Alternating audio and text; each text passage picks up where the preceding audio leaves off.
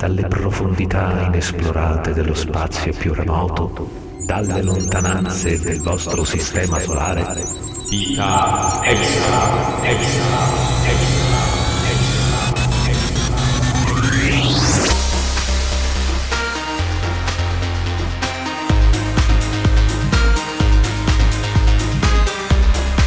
Amici con le vite extra, siamo già tornati. In questi strani giorni di resistenza e di rinuncia abbiamo pensato che forse poteva farvi piacere. Vado dunque a presentarvi la cricca fetusa responsabile dei podcast di Vita Extra. E comincio con Alessandro D'Agrusa. Salve a tutti. Daniele Nicolini. Un saluto a tutti. E poi, anche oggi, abbiamo con noi Emanuela Uccello. Ciao a tutti. Allora, io l'ho presentata per ultima così si impara da qui in poi, in avanti, sarà sempre l'ultima ruota del carro perché dovrà riguadagnarsi tutta la, la stima e la fiducia che aveva certo. prima di abbandonarci. Ma io sono comunque molto felice di ritrovarvi tutti per questo appuntamento. Come state? Come stiamo? A casa. Prossima domanda. bene, bene, bene. No, io voglio sapere bene adesso uno per uno come state affrontando questi giorni, che poi più si va avanti più diventano complicati, diciamo così. Io vado per ultima perché sono scesa nelle gerarchie.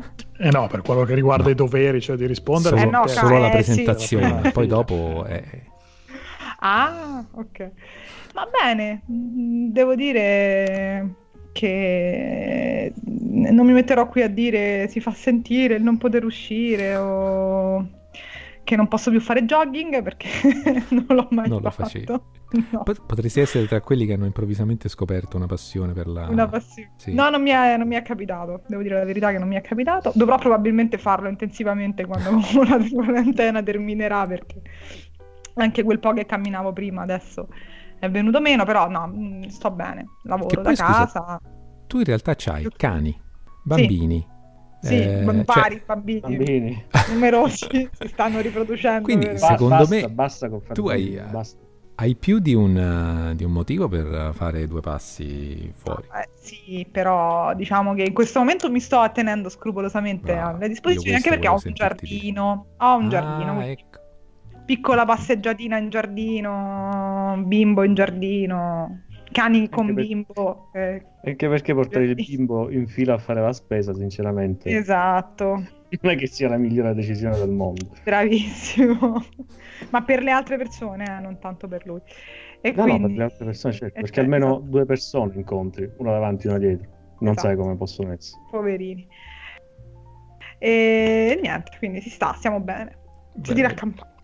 Giochi, sì, più di prima sicuramente, eh, perché comunque sono un po' meno stanca fisicamente, quindi mi riesco a dedicare, mentre prima diciamo che appena mi fermavo si fermava anche il mondo intorno a me. E, mh, sto giochicchiando, sì, sto giochicchiando, sto guardando film, cosa che anche quella non... E l'altra sera, ecco, io e mio marito ci siamo guardati negli occhi e ci siamo detti, siamo riusciti a vedere un film intero. erano mesi che i film erano tutti appuntati. E quindi sì, diciamo questo, per questo è un tempo, diciamo, riguadagnato in qualche modo, eh, per coltivare un po' di questi interessi qui. Quindi va bene, si sta molto in famiglia, almeno nel mio caso sono fortunata, quindi non mi lamento assolutamente. Si va. E Daniele? Ma qua si tira avanti, dai, va bene, non, non ci sono grossi problemi, eh, problemi seri quantomeno. Nell'universo dei problemi non seri mi sono giocato, nel senso che sono rimasto senza volante per quanto riguarda la PlayStation. No, ma proprio eh, in questi giorni. Aia. Eh, purtroppo eh, raccontavo nell'ultimo podcast che è uscito il DLC di Colin McRae. Mm. Eh, evidentemente, a furia di prendere frontali sui tronchi d'albero, il volante non ha retto. E, che, e quindi mi sono giocato l'acceleratore. L'acceleratore si è rotta ah, la molla. Però do adito a Trustmaster che è stata molto gentile in assistenza, me ne spedirà una nuova, non so bene quando, come, perché, visti, vista la situazione generale, però chissà, forse arriverà questa nuova molla. Vabbè, ma casomai a manetta... Cioè, no, perché il fatto, il fatto, che essendosi rotta la molla, eh, il pedale va giù, ma non, non stai schiacciando. Non succede niente. Ma scusa, esatto. ma tu hai capito che era la molla perché ormai sei diventato. È, ta- è talmente la, tale la tua esperienza di questi giochi e dell'uso del volante che sei come un meccanico. che, che, da un rumore, da, da, un malfunzionamento già capisce, fa la diagnosi. O come hai fatto a capire che era la molla? Beh, perché intanto prima di rompersi del tutto era molto leggero il, il, pedale quando lo schiacciavi, quindi insomma capivi che c'era meno resistenza e poi dedurre che la molla, anche perché in realtà sono meccanismi abbastanza... Cioè, no, quando lo apri sono due pezzi di plastica, ah, quindi l'hai la aperto. molla... E... Eh. Sì, sì, sì, dopo l'ho aperto anche perché l'assistenza ti chiede una foto del danno, quindi ho dovuto fare questa cosa. Comunque, secondo... E... Ah, ma e poi dici, che... ah, l'hai aperto metti in garanzia. Abbiamo fatto eh, ta- No, Trasmaster, è Trasmaster, è stata brava, però bisogna anche dire che Trasmaster, eh, guardando i forum, questo è un difetto abbastanza storico di questo... Yeah. del T150 perché queste ma molle a torsione ma, sono un po' debolucce ma perché questi volanti hanno dei, dei, difetti di produzione cioè io mi ricordo il primo modello di quello del, per 360 che poi è un ottimo volante al rapporto qualità-prezzo che abbiamo decantato più volte in questi anni di podcast, aveva un problema serio, poi quello molto serio, che, tant'è che Microsoft li ha ritirati proprio dal mercato come fa la Samsung quando le, le, le batterie dei telefonini esplodono, ehm, si incendiava il, il trasformatore. Quindi improvvisamente... Vabbè, tu... problemino particolare. Sì, appunto, vedevi fumo, faceva fumo, come appunto una macchina in avaria, proprio, forse uno pensava che era realismo molti saranno rimasti anche contenti dell'effetto. Però eh, sì, dico perché? Ci sono delle motivazioni per cui i volanti debbono avere tutti dei difetti di fabbrica? Ma non lo so, questo credo che semplicemente essendo il livello più basso in assoluto il, gli costerà meno spedire una molla a qualcuno che non uh, modificare il meccanismo Beh, immagino di sì perché okay. tra l'altro sono, appunto, il problema è di lunga data. Ho trovato gente che aveva questo problema nel forum tipo 5 anni fa ah, ecco. io insisto su questo fatto del malfunzionamento perché così mi convinco di aver fatto bene ad essere uscito dalla... esatto. Dalla... fatto benissimo in compenso, essendo rimasto senza volante, dopo non so quanto tempo è che esiste la moda dei Battle Royale. Anni. Eh, uh, attenzione, che cosa volta, stai per dire? Per la prima volta ho fatto una partita a un Battle Royale e qui si apre il grande quiz anche per voi amici a casa. Vabbè, indovinate PUBG, PUBG come... Allora, una, do, una, una, possibilità a testa. Flavio, Apex. tu dici... PUBG, PUBG. Come si chiama? Flavio sbaglia. Ok. Flavio sbaglia. Eh, Manu? Apex Legend. Manu sbaglia, resta 5, l'ultimo in campo. Uh, un, un, piccolo aiuto su chi è su... Eh, no, sì, no, eh, no. Eh, già Vabbè, ce l'hai l'aiuto metto, perché due... Eh. Metto COD. No, hai sbagliato anche tu. Tanto non eh, avresti vabbè, indovinato mai, perché se volete ve lo dico, svelo il, il grande arcano. Però, cioè Civilization 6. Ma che stai oh. dicendo? C'è il Battle Royale. Eh? Ma è geniale. Ma è fighissimo. Te lo giuro. È da eh. settembre scorso che c'è, non l'avevo mai provato. E come sono tolto sto sfizio. Meraviglioso. Ecco, dico com'è.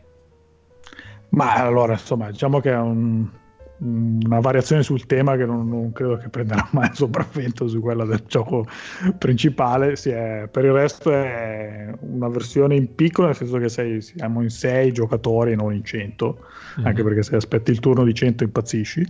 Eh, però il concetto è lo stesso, tu parti con due o tre unità in una mappa fatta apposta di tipo post-apocalittico, c'è l- la solita area che si restringe del cataclisma che se resti nel rosso muori e devi esplorare, non costruisci le città come faresti nel gioco normale, hai questi, queste unità che devono sopravvivere, esplori le rovine che trovi in giro per la mappa, con le rovine ottieni nuove unità e sperando che queste nuove unità ti fanno sopravvivere quando incroci gli altri giocatori che invece mi hanno asfaltato praticamente subito.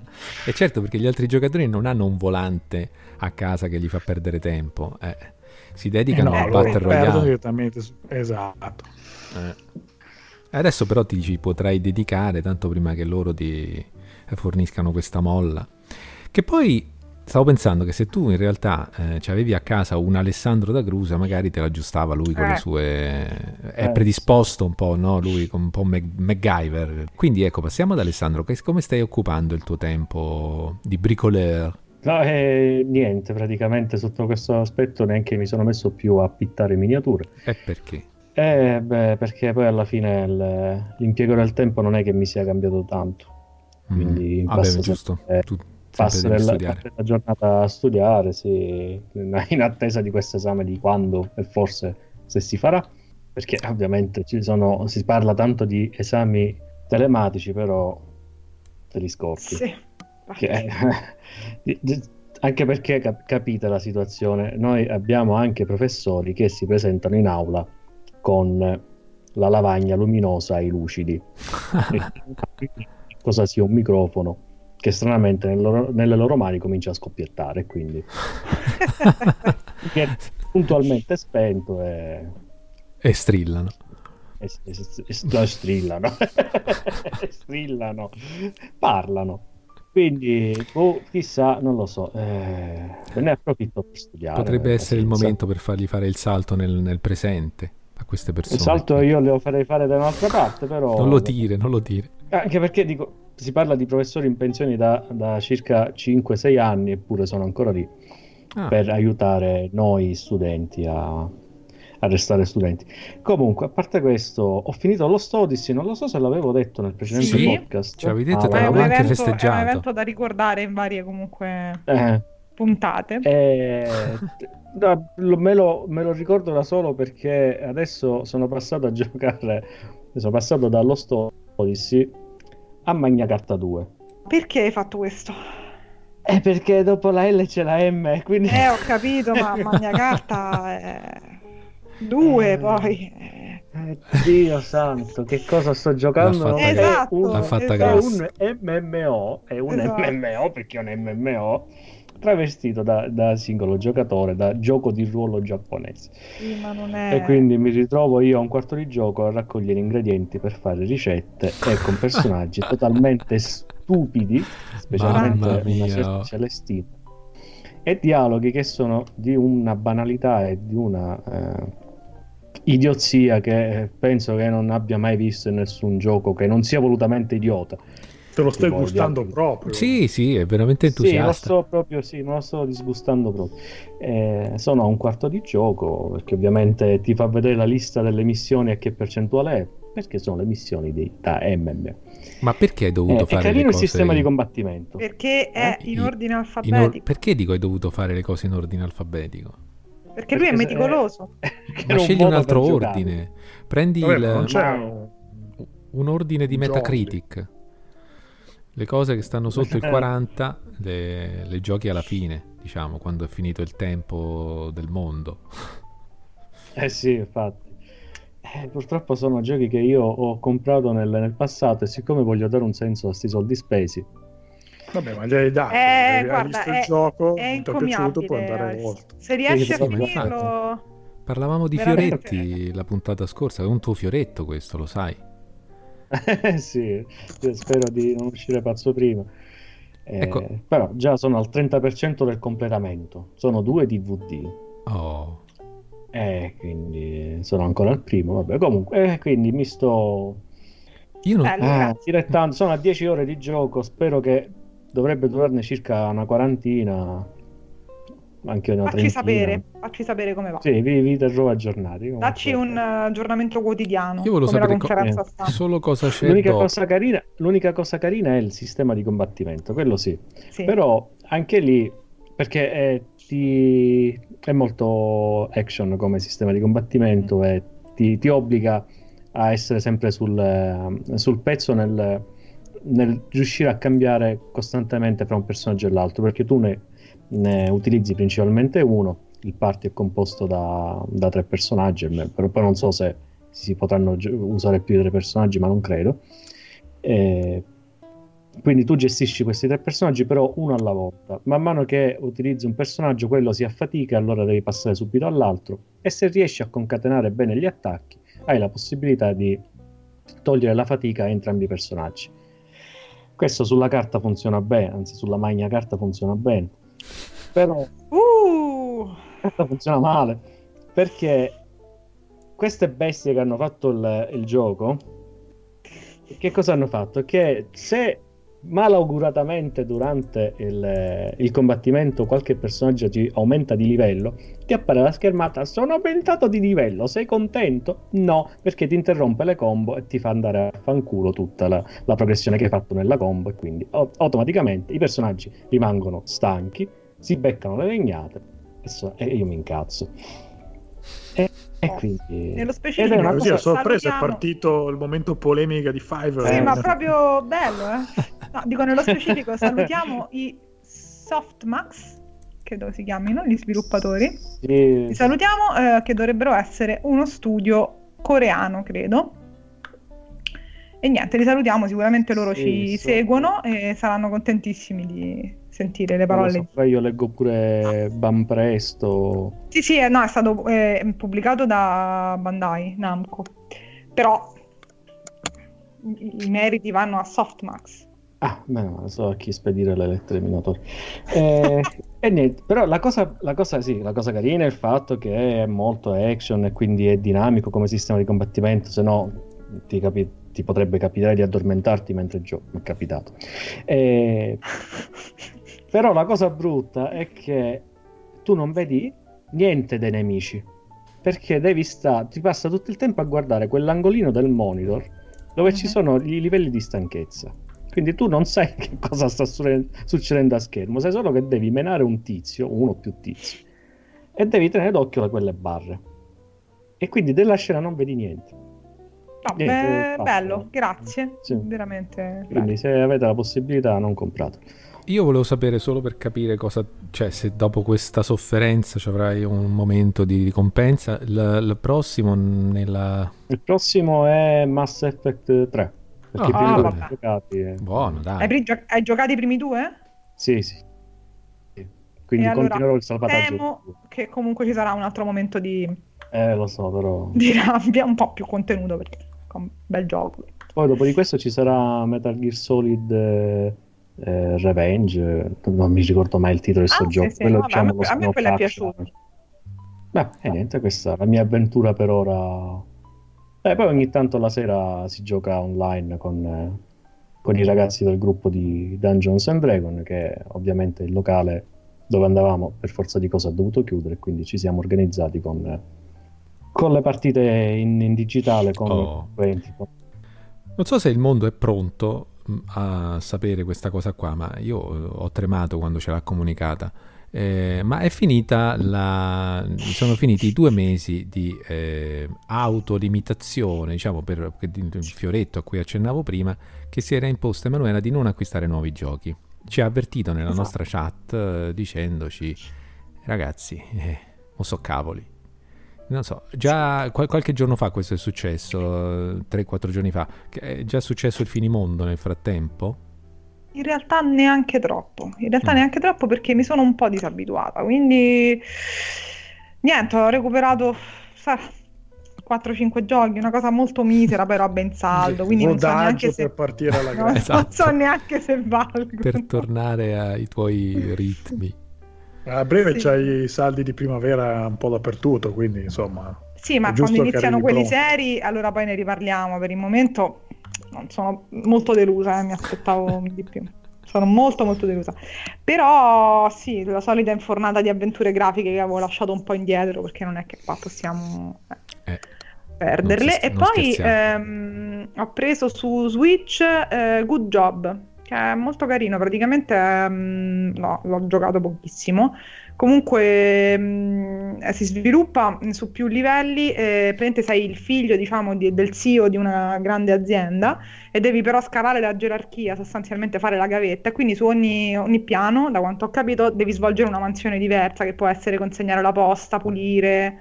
È molto divertente, eh, si gioca anche in cooperativa, eh, per il momento mi sta piacendo, è carino, molto Ma simpatico. Non avete scaricato la demo di Moving Out? Ancora no. Eh, Ancora... No, Moving Out no. Com'è? L'ho provato un pochino da solo, ma prima che cominciassi a piangere dentro, uh, insomma, ho capito poco, nel senso che il potenziale si vede, c'è tutto, giocando in due è una figata. però da eh, solo... Sì. D'altro canto. Andiamo avanti. Quindi questo è il tuo assunto su come stai vivendo la quarantena? Sì, esattamente. Che tristezza! Io, ho già fatto. Eh, no, diciamo che io sarei per, per addentrarci nel, nel, tema che abbiamo scelto per ritornare. Ah, di che si parla stasera? Eh, aspetta, adesso lo riveliamo a tutti, anche eh, a te. No, ma dico, la cosa importante è sottolineare che noi siamo finalmente riusciti a fare un nuovo speciale. Cioè, perché questo è. Possiamo darci le pacche? Ecco, bravi. Sì, io ho data, eh, giuro, eh. Finalmente siamo tornati a, anche a, a rispettare quello che promettiamo, no? Ogni tanto. Diciamolo pure, riconosciamo. Beh, insomma, adesso considerato quante ne abbiamo mancate non Io ne farei cioè, troppo vanto penso non bandiererei la cosa e tra l'altro eh, è uno speciale che non avevamo neanche, neanche promesso questo così. Sì, infatti, quindi gli arretrati sono ancora tutti lì eh, se voi aspettavate qualcosa che era stata menzionata sappiate che non lo avrete. non arriverà eh, non, Vabbè, ma non adesso non è che ci dobbiamo scusare anche di uno speciale che abbiamo perlomeno finalmente realizzato eh, orgoglio. Sì, ma neanche no, incensarci ne... come se... Eh. orgoglio orgoglio Va bene, va bene. Bravi! Più pregiudizio che orgoglio.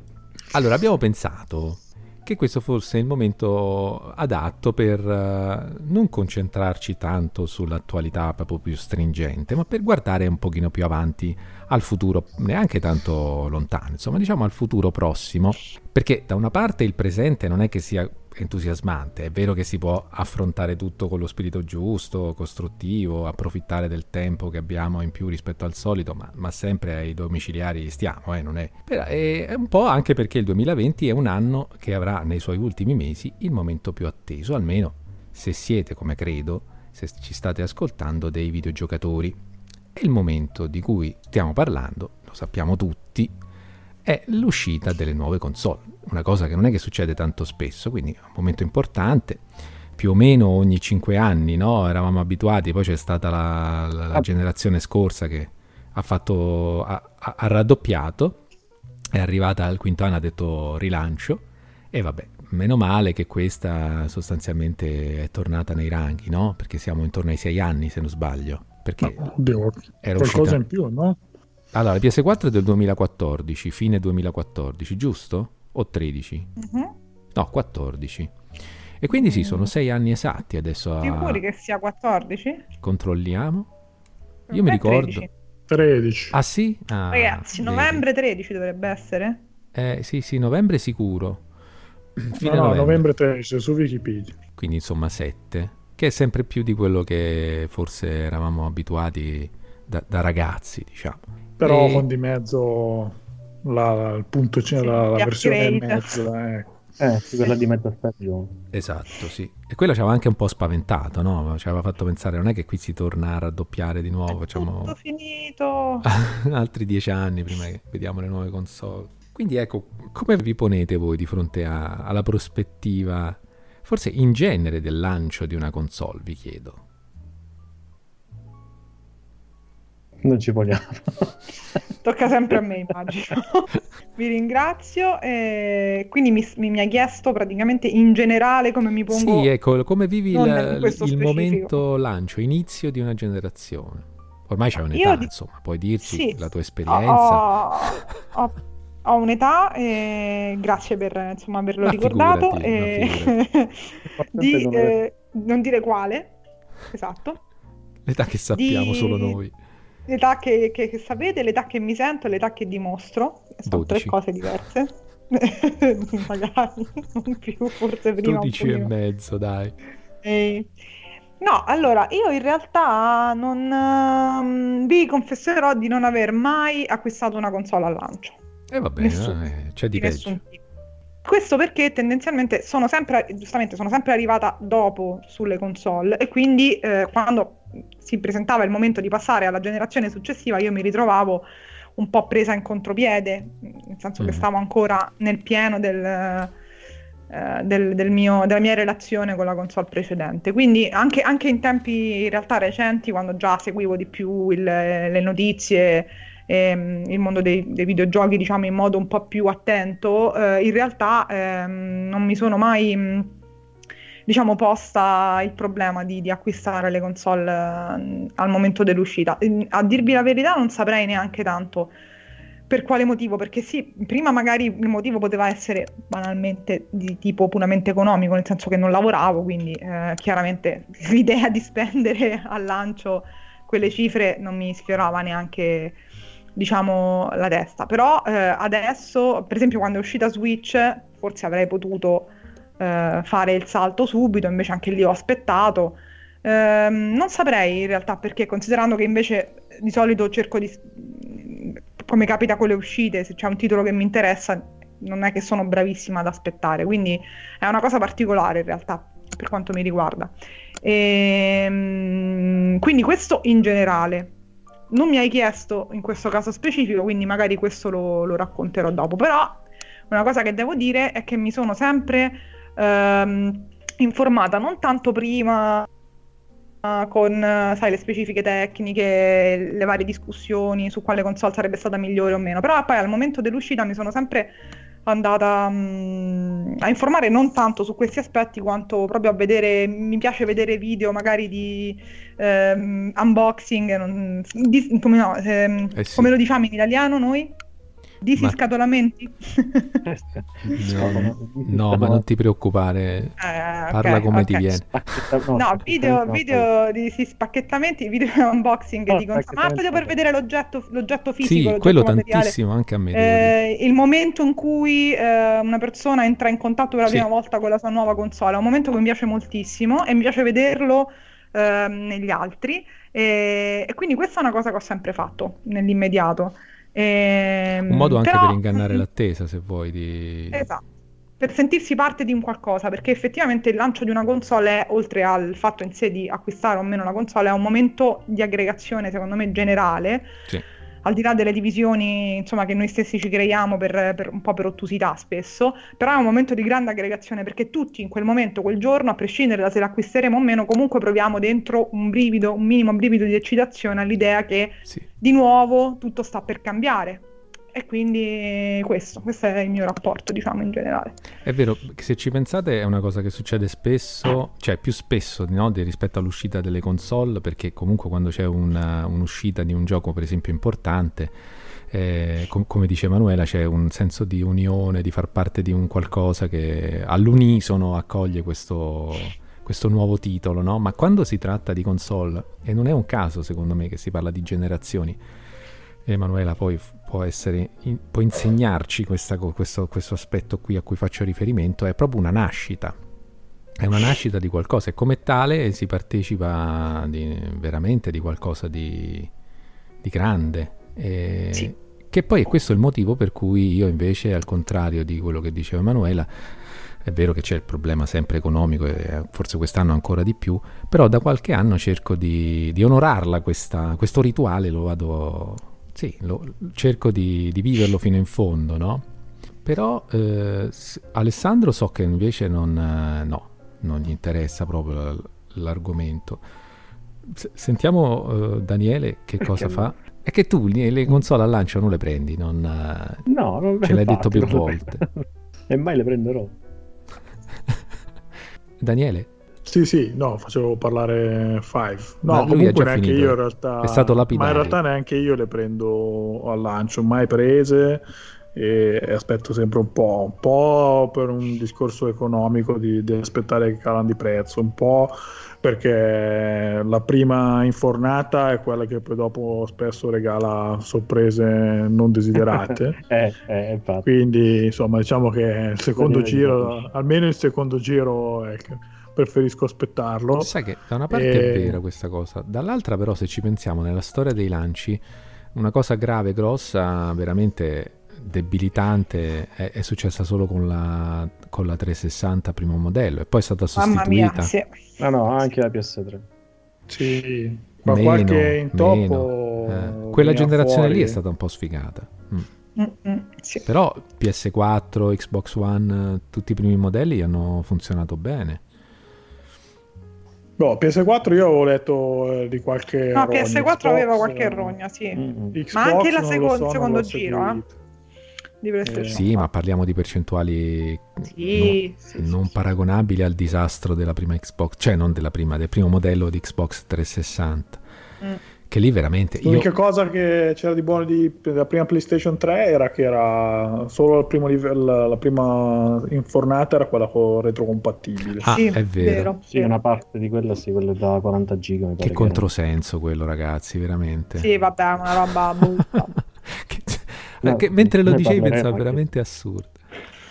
Eh, sì. che, eh. Però quello era il discorso che PlayStation 3 era arrivata con quel prezzo esagerato rispetto alla concorrenza, dovevano dire, mettere in fretta una pezza e quello era una di quelle cose che si potevano tagliare per abbassare il prezzo. Mm, mm. Aveva spiegato anche che vendevano comunque in perdita. Esatto.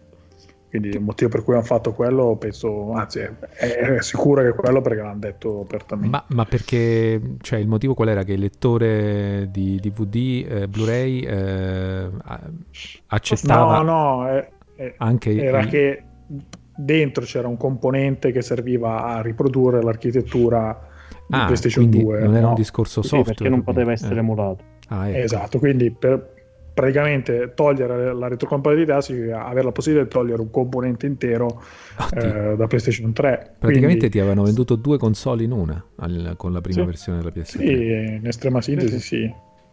Comunque, sì, insomma, io... Il problema era l'Emotion Engine, che aveva ah, un chip sì, dedicato. Motion Engine. Sì, quindi c'è stato Comunque io insomma, non è che aspetto tantissimo la prima andata, un po' per questi motivi, un po' anche perché in realtà insomma, mi è abbastanza difficile entusiasmarmi sui numeri di, di potenza, tutti questi discorsi di questa velocità, questa RAM, insomma mi dicono molto poco dal punto di vista emotivo, quindi tendenzialmente quello che poi dopo mi, mi, mi accende la, l'interesse sono i giochi mm-hmm. che anche quelli però insomma solitamente il, primo giro è abbastanza scarso sì. eh, quindi ora che aspetti che arriva un, un, discreto numero di giochi interessanti che questo numero di giochi interessanti inizia a essere a un prezzo abbordabile tutto eh, insomma, dal lancio della console passa un po' e tendenzialmente è lì che, che inizia la possibilità di interessarmi. E questo poi secondo me è un atteggiamento che um, ha il suo senso in chi, cioè, ha il suo peso ed è importante per chi, per chi decide di attendere e con le console eh, che stanno per arrivare secondo me ha ancora più ragione di esistere perché sono una prosecuzione di, di, quelle attuali e ancora per molto tempo quelle attuali saranno comunque supportate con titoli che escono qui e lì e, e quindi insomma poi magari ne parliamo meglio di questo ma sì, eh, qui potremmo parlare a lungo su se, se, ha più senso saltare sul carro del, del, dei nuovi arrivati e farsi coinvolgere subito da qualcosa che ancora è tutto in potenza oppure aspettare che questa potenzialità venga espressa e, e è molto probabile che sia più sensato quello che fai tu.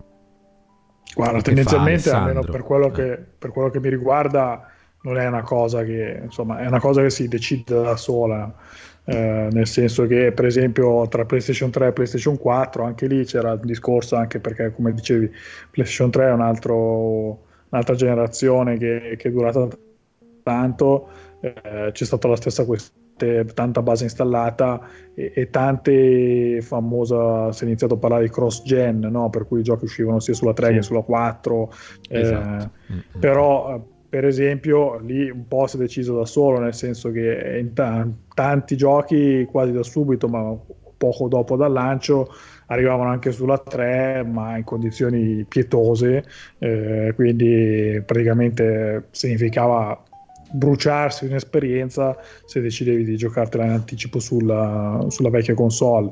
E poi anche lì eh, ci ha avuto abbastanza poco, un annetto o, o, giù di lì prima di iniziare a vedere giochi in esclusiva per le nuove console. Mm-hmm. e quelli chiaramente insomma voleva dire o lì o lì. Allora i motivi sì, la, discriminante sono, la discriminante sono i giochi.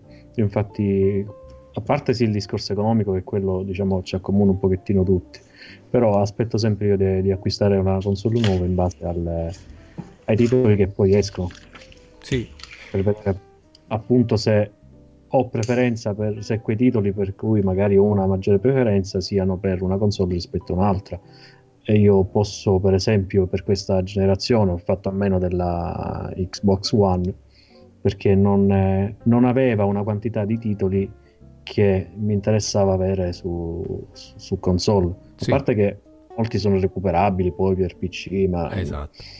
Diciamo le esclusive che mi interessavano di più erano su, su PS4, infatti poi ho recuperato una PS4 molto, sì. molto dopo l'uscita perché saranno ormai forse un ma paio d'anni che ci ho.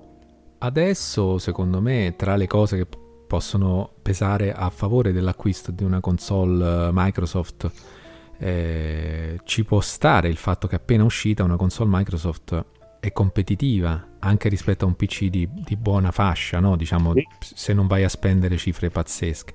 Quindi in quel senso lì tu potresti decidere, dici, ok, mi rifaccio il PC da capo eh, per giocare come si deve su PC o con quello che sarà, mettiamo 500 euro o anche un pelino meno, speriamo, mi faccio una console che per i prossimi anni mi fa giocare molto bene anche a cose che avrei potuto giocare su PC ma rifacendolo da capo. Quindi quando eh, siamo... Dipende, dipende tutto dall'approccio che uno ha per, eh, nel, nel, nel, videogioco. A me non, non importa non la, la, potenza. Eh. La, piatta, la piatta, ah no, ecco. la, no la, piattaforma non mi interessa. Uh-huh perché a me interessa il, il, gioco in sé, poi se, se, se, lo acquisto su una piattaforma mi piace avere la scelta, eh, perché se comunque ho più possibilità di, di scelta di, di, piattaforma a mia disposizione, tendo sempre a comprare poi il gioco sulla piattaforma dove so che ho una prestazione migliore, mm-hmm. quindi il gioco è più fluido. Non certo. mi interessa graficamente, mi interessa più che altro la, la, la fluidità del, del titolo. Però siccome io aspetto sempre molto per acquistare i nuovi giochi o il backlog eh, solito che mi, mi, mi, mi, mi morde del, dietro la schiena perché vuole essere vuole avere ragione pure lui quindi il fatto per esempio di non aver preso una Xbox One è perché so che prima o poi giocando anche su PC eh, prima o poi aggiornerò il, il computer. Quindi quei titoli che attualmente sono su Xbox One e che sono comunque anche su PC perché poi alla fine è, è cross platform mm-hmm. i titoli del, esclusivi sono così. E sicuramente poi li potrò giocare su, su, PC tanto avrò ancora io da giocare titoli a non finire quindi per questo la, la, la console Microsoft mi interessa poco da questo punto di vista di questa generazione poi per la prossima si vedrà eh, però dipende, magari c'è chi non, eh, non, non gli interessa giocare su PC, non, eh, o non gli piace perché non si trova, ci può stare. Eh, non, ognuno gioca dove più gli viene comodo. E quindi in quel caso sì, effettivamente se uno si dovesse fare, un, si dovesse creare un, un, PC da gaming solo per poter giocare eh, i titoli di Xbox, comprati una Xbox che sicuramente ti viene a costare meno. Sì. E comunque voi siete super uh, razionali, in pieno controllo delle pulsioni, diciamo così, dell'eros. Ma invece per quanto mi riguarda, appunto, io l'ho detto e lo sanno insomma i nostri ascoltatori, che da qualche anno mi, mi lascio trascinare molto volentieri nel bailam dei, dei, dei lanci e e devo dirvi Perché, che... Oh, ricordiamo che tu sei uno storico di acquisti al lancio non indifferente. Ma non poi tantissimo, perché come diceva Emanuela, da quando uno magari ha cominciato a guadagnare un pochino, neanche tanto, perché poi ci riduciamo sempre alla povertà. E ci togliamo qualcos'altro per pur di rimanere a, al passo con i tempi, con i videogiochi, appunto dico quando, da quando ho la possibilità, quindi non da, da sempre, ecco. Anzi se vogliamo ho colmato anche con molti eh, lanci acquisti il giorno di lancio molte frustrazioni di quando da ragazzino non, non, ho visto arrivare un Mega Drive, non ho visto arrivare un Super Nintendo, quindi diciamo che eh, sì, ho rimesso le cose a posto con, con le generazioni più recenti. Però voglio dirvi, io ho una situazione anche piuttosto particolare perché mh, anche questo lo sappiamo, eh, non è che sono nel pieno della mia luna di miele con i videogiochi, anzi, ho una profonda stanchezza e anche un po' di insofferenza verso tantissimi aspetti dei videogiochi che poi io tante volte ho comunicato qui, senza censure proprio. E, però, nonostante questo, anche oggi raccogliendo un po' di informazioni per poter venire qui anche eh, insomma preparato, mi sono accorto tra varie distrazioni che sono inevitabili quando si sta su internet, per esempio mi sono appassionato della storia medievale proprio oggi. E, e posso dire poi che... ci spiegherai il percorso che ti porta da, da teraflop a armature eh, ma c'è sempre, spade d'acciaio. c'è sempre un modo. E, e, quindi posso dire che questa, questo desiderio di, di, di avere questo, questa emozione del, del, vivere insieme a tutto il mondo il lancio di una nuova console sta montando in me, nonostante che proprio io sono convinto che all'inizio prenderò questo pezzo nuovo di plastica e transistor più per un fatto proprio di amore della tecnologia e delle possibilità del domani, piuttosto che per un interesse immediato. Quindi io però voglio difendere le ragioni del sì. Se so, è vero sono molto in minoranza, però secondo me non è una scelta razionale abbiamo detto anche altre volte, affrontando i discorsi dei giochi presi a, al, primo, al, primo, giorno, che non sono più assolutamente consigliabili come acquisti, no? visto che è pieno di, di, di, toppe che ci mettono poi via via, via che, che, il gioco è uscito perché escono incompleti, escono difettosi.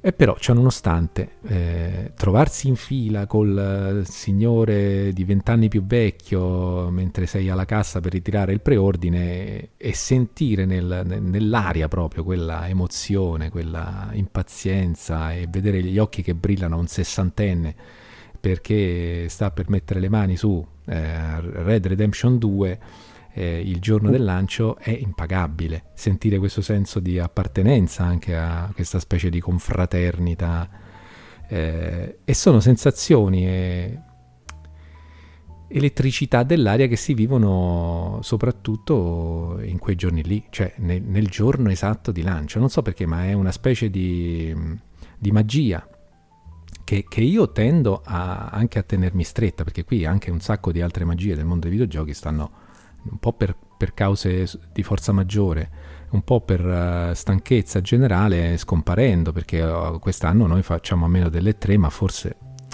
non sarebbe stato un E3 come, come quelli di dieci anni fa, sicuramente, no? Quindi non lo so, io mi sento anzi di, di come una chiamata quando rispondo a, alla frenesia del, dell'acquisto del primo giorno, io mi sento di dover rispondere presente e, e, lo faccio con grandissimo piacere, una cosa che ricordo, cioè mi si stampa in mente tutto, dall'odore della scatola che apro a, ai primi giri che mi faccio nella, nella, nel nuovo sistema operativo, eh, cercare di capire le cose, anche quel disorientamento che, che, che, che c'è all'inizio è, è tutto un piacere da ricordare negli anni. E quindi sì, in un modo o nell'altro penso che parteciperò anche a questa festa che si, si prepara e non vedo l'ora che sia Natale. Quindi volevo chiedervi, l'altra domanda era eh, raccontateci, ricordiamo insieme una, un acquisto del lancio, ma mi avete appena detto che non vi è mai capitato e, e quindi niente, mestamente non posso condividere questo, questo piacere con nessuno e direi di, di andare avanti. Beh, Magari abbiamo dei momenti di acquisto successivo. sì. No, vabbè, al lancio solo massimo, massimo dei giochi. Eh, sì. Più di quello. Che già so, appunto non è male anche quello. Eh. Eh, appunto, no, non, non, c'è quell'elettricità nell'aria, quella, quella, sensazione di stare a partecipare sì. a un evento collettivo bellissimo. Mm-hmm. Non saprei descriverlo meglio. E quindi, però, ecco, non dico adesso dove io sto pendendo clamorosamente fra le due contendenti. Beh, svelato, nell'ultimo podcast sull'uscita no, l'hai detto spudoratamente. Ma magari potrei aver cambiato idea, visto lo studio che ho affrontato. I, I, consigli de, de, de, degli scrittori, degli scrittori del, del, Medioevo. del Medioevo. Eh certo, mi hanno aperto gli occhi. Va bene, quindi vogliamo cominciare a, a, raccontare quello che sappiamo ad oggi. Poi noi stiamo facendo anche con una certa fretta perché si sa poco, le, le notizie sono incomplete, eh, quindi prendete tutto con uh, le pinze. Magari tra pochi giorni quando metteremo online il podcast si sapranno cose che negano quello che abbiamo detto in questa sede, però noi vogliamo, abbiamo proprio ansia e piacere di proiettarci in un futuro più eh, bello di quello che stiamo vivendo ora, quindi lasciatecelo fare per favore, non lo facciamo mai di parlare di speculazioni, cose non certe, non ci piace proprio lo spirito no? della chiacchiera da bar, ma qui ci sono alcune cose che si sanno con certezza e quindi io chiamerei Alessandro a raccontarci com'è questa nuova Xbox dentro, uh, sotto la scocca, diciamo, dentro di sé, cosa, cosa nasconde? Diciamo che a livello di, di schede tecniche entrambe le, le, console ormai sono state abbastanza sviscerate. Mm-hmm.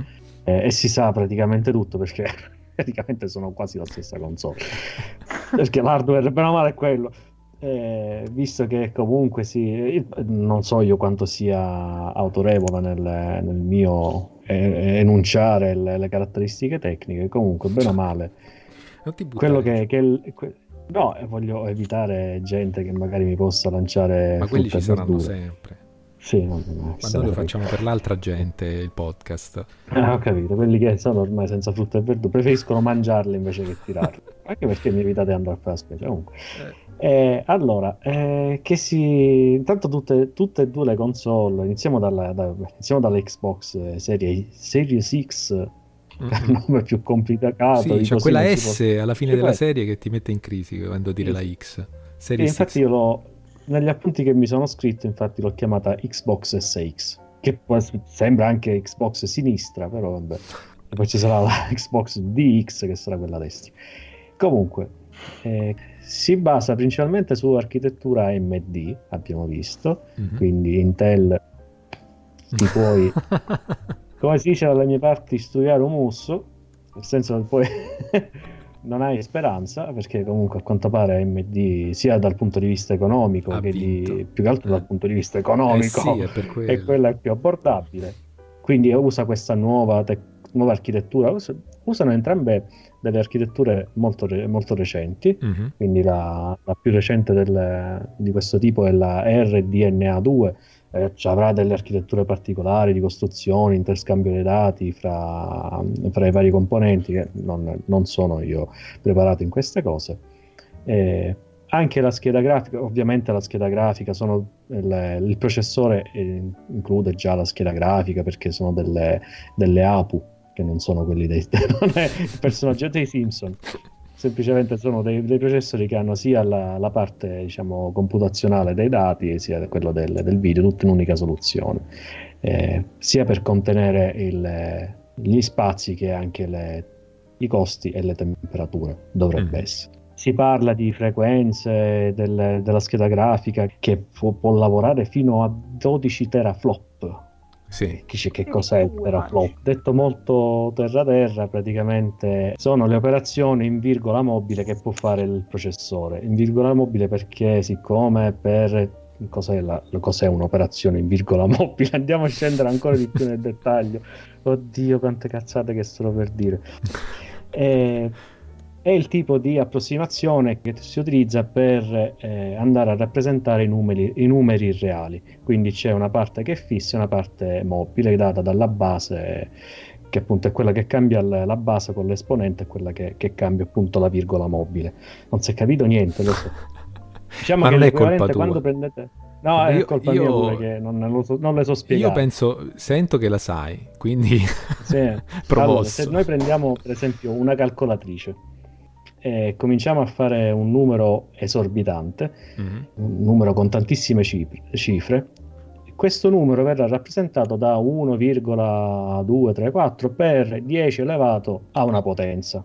Quindi mm-hmm. quella è un'operazione in virgola mobile, quella è la, la parte della potenza, è quella che si intende la, la virgola mobile. Oh, ok. E, è la, la cosa... no, a base dico... 10. La cosa importante però, secondo me, al di là di spiegare bene tutto questo, hai fatto bene no, a farlo, Cioè, secondo me è eh, sottolineare che in, sostanza da un po' di tempo queste macchine eh, si esprime, diciamo, la potenza di queste macchine attraverso i teraflops della GPU eh. e non più da, di quanto è potente il processore, giusto?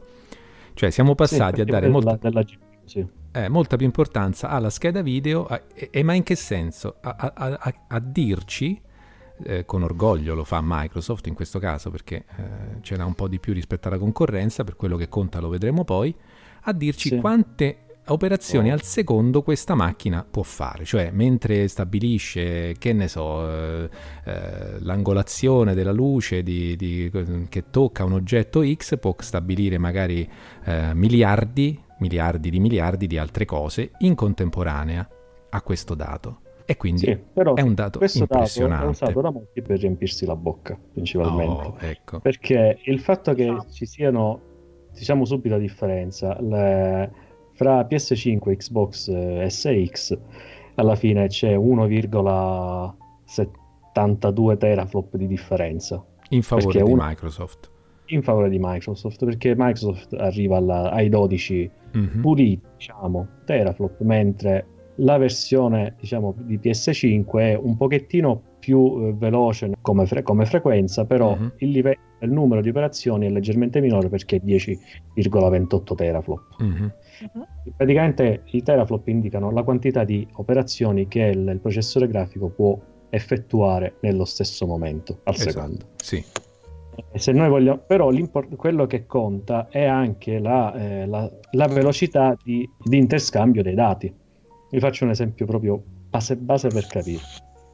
Eh, diciamo che il, il, teraflop è il cassone di un, di un furgone, mm-hmm. quindi la capacità con, con, si, con, la capacità con la quale si può riempire un furgone. Ci sono furgoni più grandi e furgoni più piccoli. Diciamo che quello della, della Xbox è un, un, bel camion, mentre eh, quello del, di PS5 è un, un furgoncino, mm-hmm. un Ducato, quello piccolino. Il problema è che entrambe eh, sono, sono, dipendenti dal tipo di strada che devono effettuare. Mm-hmm. Se c'è traffico, se la strada è stretta, ovviamente è più performante il Ducato, il furgoncino, perché può caricare meno quantità di, di frutta, però può fare più viaggi e quindi arrivano più dati, nel, i dati arrivano più frequentemente. Mentre è bello avere il camion grosso che gli puoi caricare tanta frutta, però se ha difficoltà a muoversi non, non c'è quella prontezza di, di, scambio di dati che ti dà poi effettivamente la prestazione in gioco.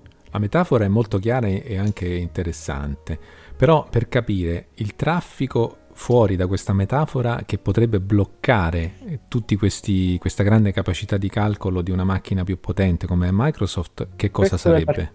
È, è, tutto il resto dell'architettura della, della macchina, mm. quindi ci rientra anche la velocità con, eh, con, cui c'è questo interscambio dei dati, che può essere la larghezza della strada. Eh, può esserci anche, per esempio, le, la, la, gestione del, dello scambio dati fra, la, fra, il supporto hardware proprio del, del disco fisso e della ah. RAM. Quindi quanta frutta può essere intanto messa in magazzino prima di essere caricata o quanta può essere caricata e scaricata. Quindi la velocità, diciamo, di... Però anche di RAM Microsoft è dotata di una RAM più veloce. Se sì. sta iniziando a sorgere il sospetto che tu abbia un nuovo contratto, Flavio. No, no, no, ma lo chiedo, no, lo chiedo per capire, questo è un dato di fatto reale. Sì, sì, eh, no, non metto in dubbio, ma la precisione...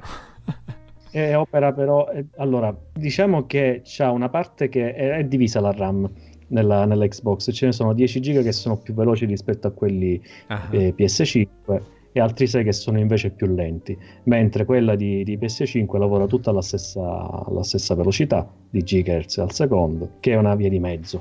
Quindi sì, cioè, cioè, io ho 12 teraflop, no 10, però alla fine mai sono state tanto equivalenti le due console. Certo. Non si è mai vista una cosa del genere, perché Ma... sono veramente equivalenti. C'è quello che perde da una parte, però guadagna dall'altra. Ma per, a- a- per aggiungere anche diciamo, a quello che dici per confermarlo, eh, leggevo che poi comunque questi teraflops devono essere messi a disposizione di un compito, no?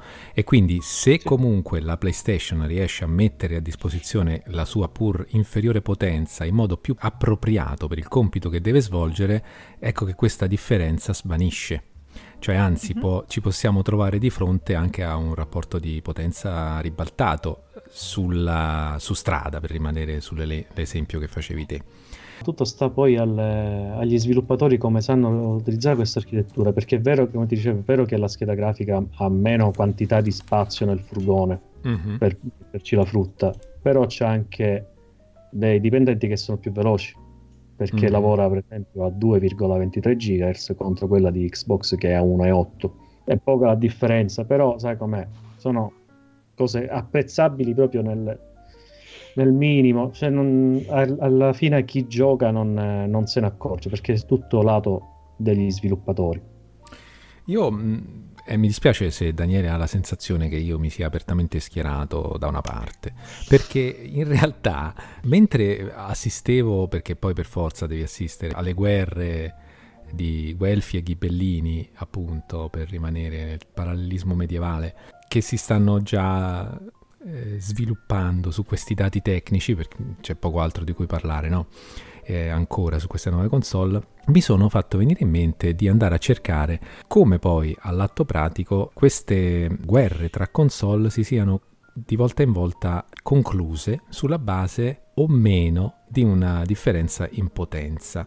E non sempre la console più potente, anzi non voglio dire quasi mai perché non è vero, ma non è eh, per niente scontato che la console più potente vinca la battaglia con la rivale, magari apparentemente in difficoltà sotto il profilo della dotazione tecnica. A parte eh. questo, la console più potente non, non sempre garantisce una performance, una performance migliore. Perché si è visto, per esempio, che restando sempre in tema di, di Sony, tra PS4 e PS4 Pro è capitato che ci fossero dei titoli che su PS4 Pro girassero in maniera peggiore rispetto Hai a PS4 sì. o avesse dei perché... cali di prestazioni ingiustificati perché il software va ottimizzato eh, certo. Sì. quindi ecco volevo dire che anzi al contrario io ero qui per dire che sti cavoli no? di questa grande sì, potenza ma assolutamente ma a sto giro veramente a differenza poi... la faranno i ma, giochi e i servizi ma poi dobbiamo tenere conto che noi siamo in una generazione in cui c'è una contendente che ha una console vecchia di una generazione rispetto alle altre. Perché parliamoci chiaro, la Switch è poco più potente di... no? Lo sappiamo, di, di una PS3. Vabbè, ma loro da, da, tempo, da tempo e tempo hanno deciso di fare un altro gioco. Ecco, quindi... però comunque sta vendendo molto bene, sta vendendo meglio di Xbox One ed è una console eh, molto meno potente. Quindi cioè, il discorso della potenza è veramente eh, fatto apposta per, per creare commenti nei, nei, siti, insomma, per fare traffico. Sì, non, non, ha, non, ha, senso veramente. Però è interessantissimo invece, da un punto di vista del, dei rapporti diciamo di forza tra, tra le case produttrici, produttrici, sì, produttrici, le, il fatto di come si muovono anche i portavoce, i responsabili del, degli sviluppi di queste nuove console. È, è bello per esempio vedere Phil Spencer che insomma, con una generosità che, che è quella de, di chi si sente di avere già la vittoria in tasca, eh, nei Vabbè. podcast riconosce a, alla presentazione PlayStation, che poi abbiamo visto, insomma, non è che fosse fatta per infiammare le folle, ma appunto no, ricon- era una cosa tecnica tutta su riconosce a, a, Sony l'ottimo lavoro svolto, leggo proprio testualmente, che sta facendo sull'audio e sulla tecnologia sì. dell'SSD. C'è anche un po' di tattica, questo volemo se bene che suona anche proprio come a dire pacca sulla spalla di chi si sente già di avere uh, la macchina più diciamo quella messa meglio già ai nastri di partenza almeno c'è questa sensazione che Microsoft sia molto contenta del, del confronto che, che, che, la vede uscire vincitrice no? a, a bocce ancora ferme però eh.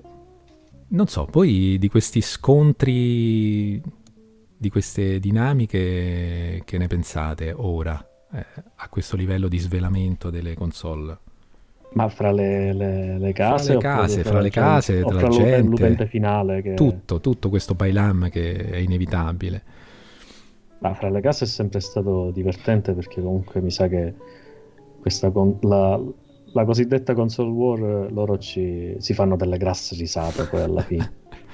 sì, è eh, sana competizione, se, secondo me se la ridono tantissimo. Noi ce la eh. Noi utenti finali certe volte ci infervoriamo per delle stronzate, perché poi alla fine sono delle stronzate, e, mentre loro si fanno delle grasse risate. Esatto, e, anche e secondo voi? me. Eh. Già li vedo.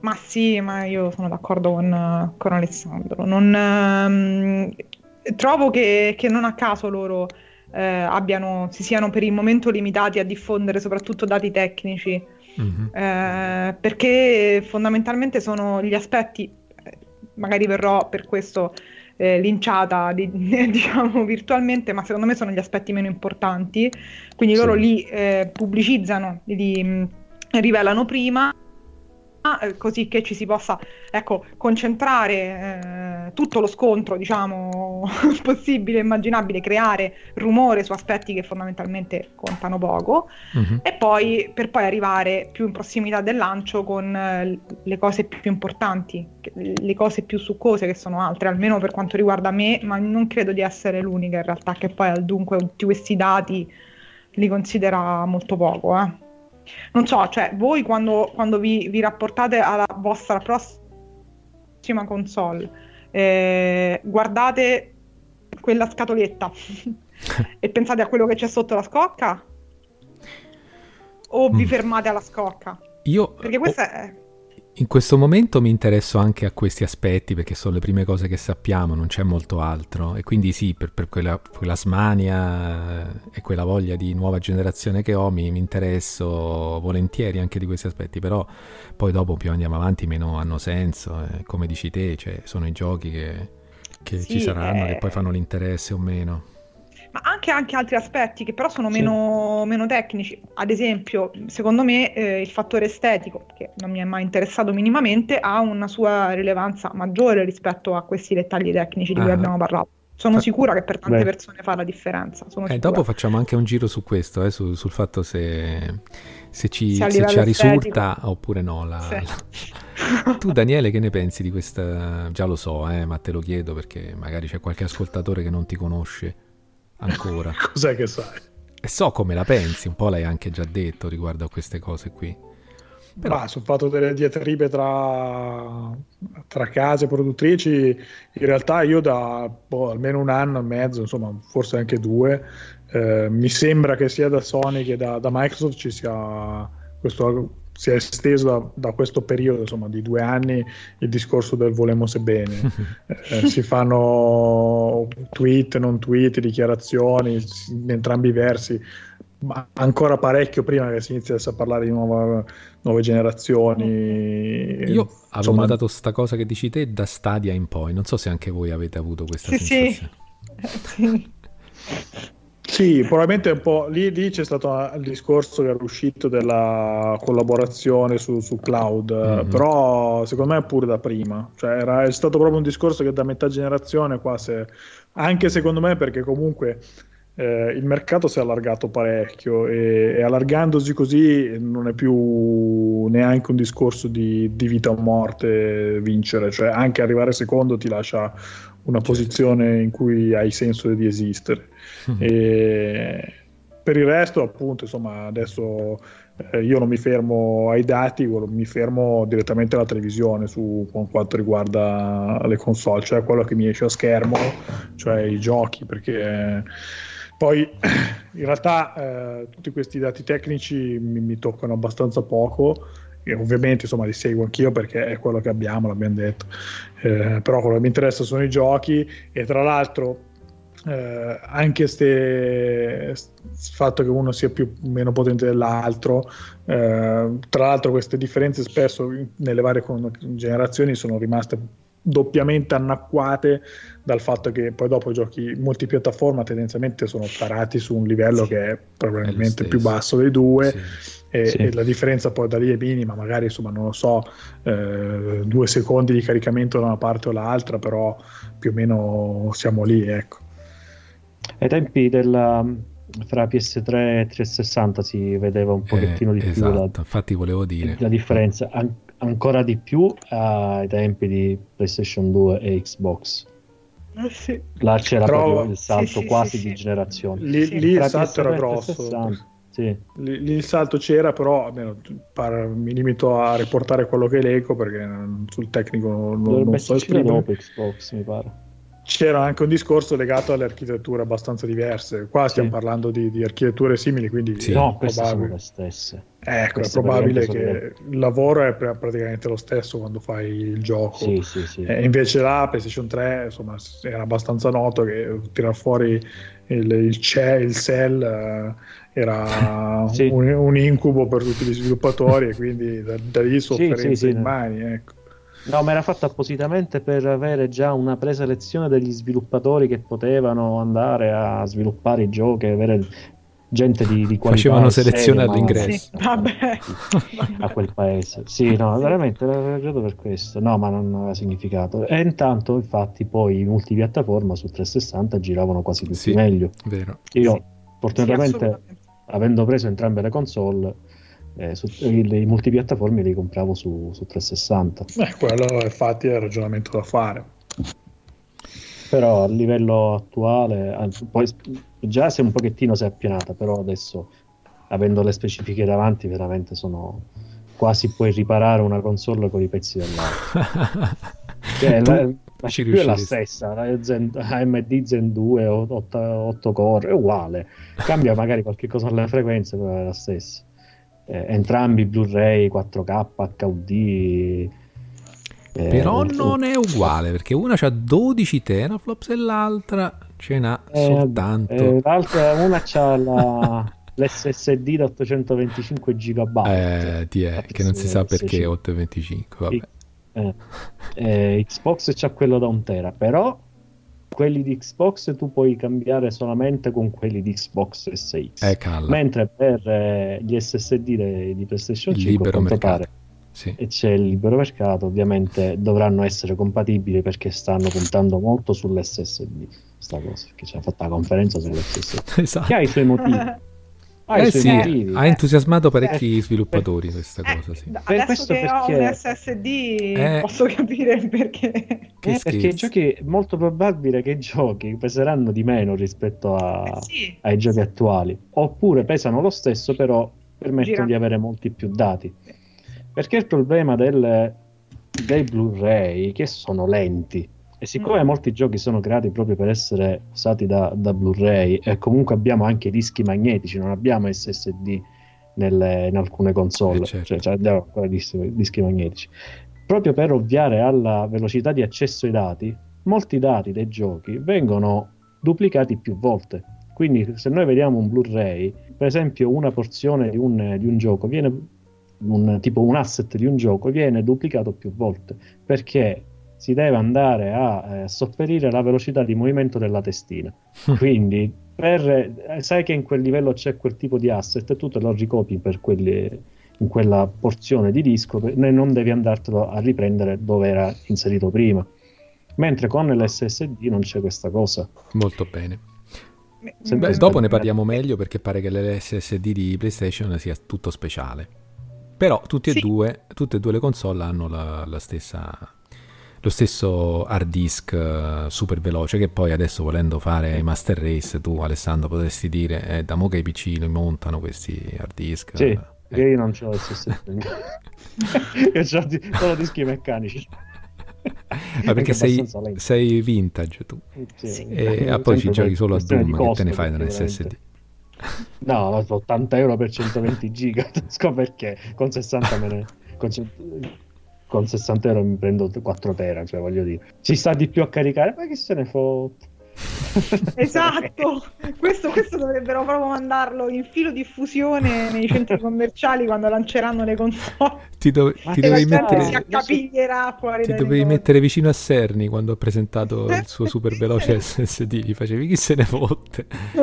Vabbè, e comunque appunto abbiamo dimostrato che a noi di queste, questi aspetti qui, poi di, affronteremo di nuovo quando parleremo di PlayStation 5, però di questi aspetti qui ci importa il giusto. Torniamo su quello sì, che diceva anche invece... perché aspetta, non sì, sì. Una, un'ultima battuta perché veramente... Eh, poi effettivamente è la realtà. Allora, io tendo a installare qualsiasi cosa, se c'è la possibilità nelle console, è una cosa che io criticavo tantissimo all'inizio, eh, per ignoranza, tendo sempre a installare il, il gioco se possibile. Eh, Su 360, mm. grazie eh, Microsoft, c'è questa possibilità di poter installare direttamente il, il disco. Mm-hmm. Ed è un vantaggio che ho visto in PlayStation 2, avendo io la PlayStation 2 modificata in maniera software, posso, cioè ho l'hard disk, mi risparmio la, la lente del, del, lettore che ormai, vabbè, partivo pure e, e io mi installo il gioco sull'hard disk e lo, l'ho fatto anche su 360, quindi puntualmente io, anche se ho l'hard disk piccolino, installo un, un, DVD alla volta, però quanto basta per non avere il rumore della, del lettore, sì. per essere più veloce a caricare. E il problema, problema tanto per ridere, è per esempio su Magna Carta 2, porca miseria, le schermate di caricamento con i, con i consigli, le storie, non le leggo più, non c'è il tempo di leggerle. Quindi Perché? anche quelle schermate di caricamento con i consigli, queste cose molto probabilmente scompariranno. Eh sì, eh che peccato. Niente, questo è un... Vabbè. Però dicevo, come accennava Emanuela, vogliamo fare un giro per sapere l'aspetto di questa console, come ci trova? Freddi, tiepidi, ci entusiasma? Ma l'aspetto della so- solo della, della, S, della SX sì, perché la PlayStation 5 ce la faranno vedere proprio No, no, certo, ora par- stiamo parlando ancora di, della serie X. scendo dalla scatola. A me sì. piace moltissimo. Trovo che questo monolite sia bellissimo, ragazzi. Che peraltro, tu quanto pensi che sia alto? Perché io le dimensioni eh, in centimetri a vederlo, perché io mi sono andato a vedere le dimensioni, se le ho viste giuste mi hanno sorpreso. 30 centimetri.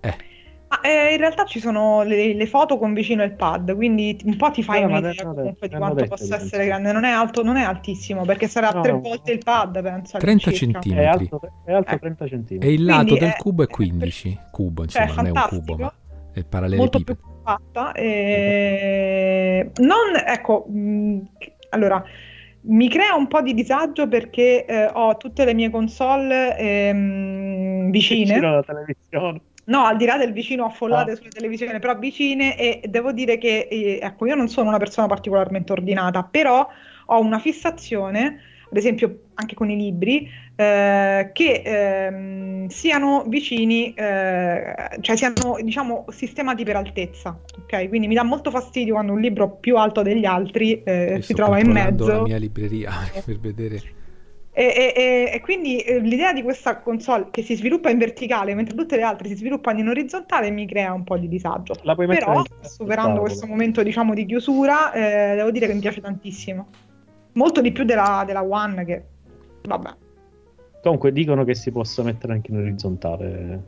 Ah sì? Anche se sì, anche se comunque la forma verticale è proprio per la dissipazione del calore. Esatto, per, sì. penso che Quindi è sconsigliabile. però, però si può mettere anche in, in orizzontale. In orizzontale. Daniele, a te ti farà schifo?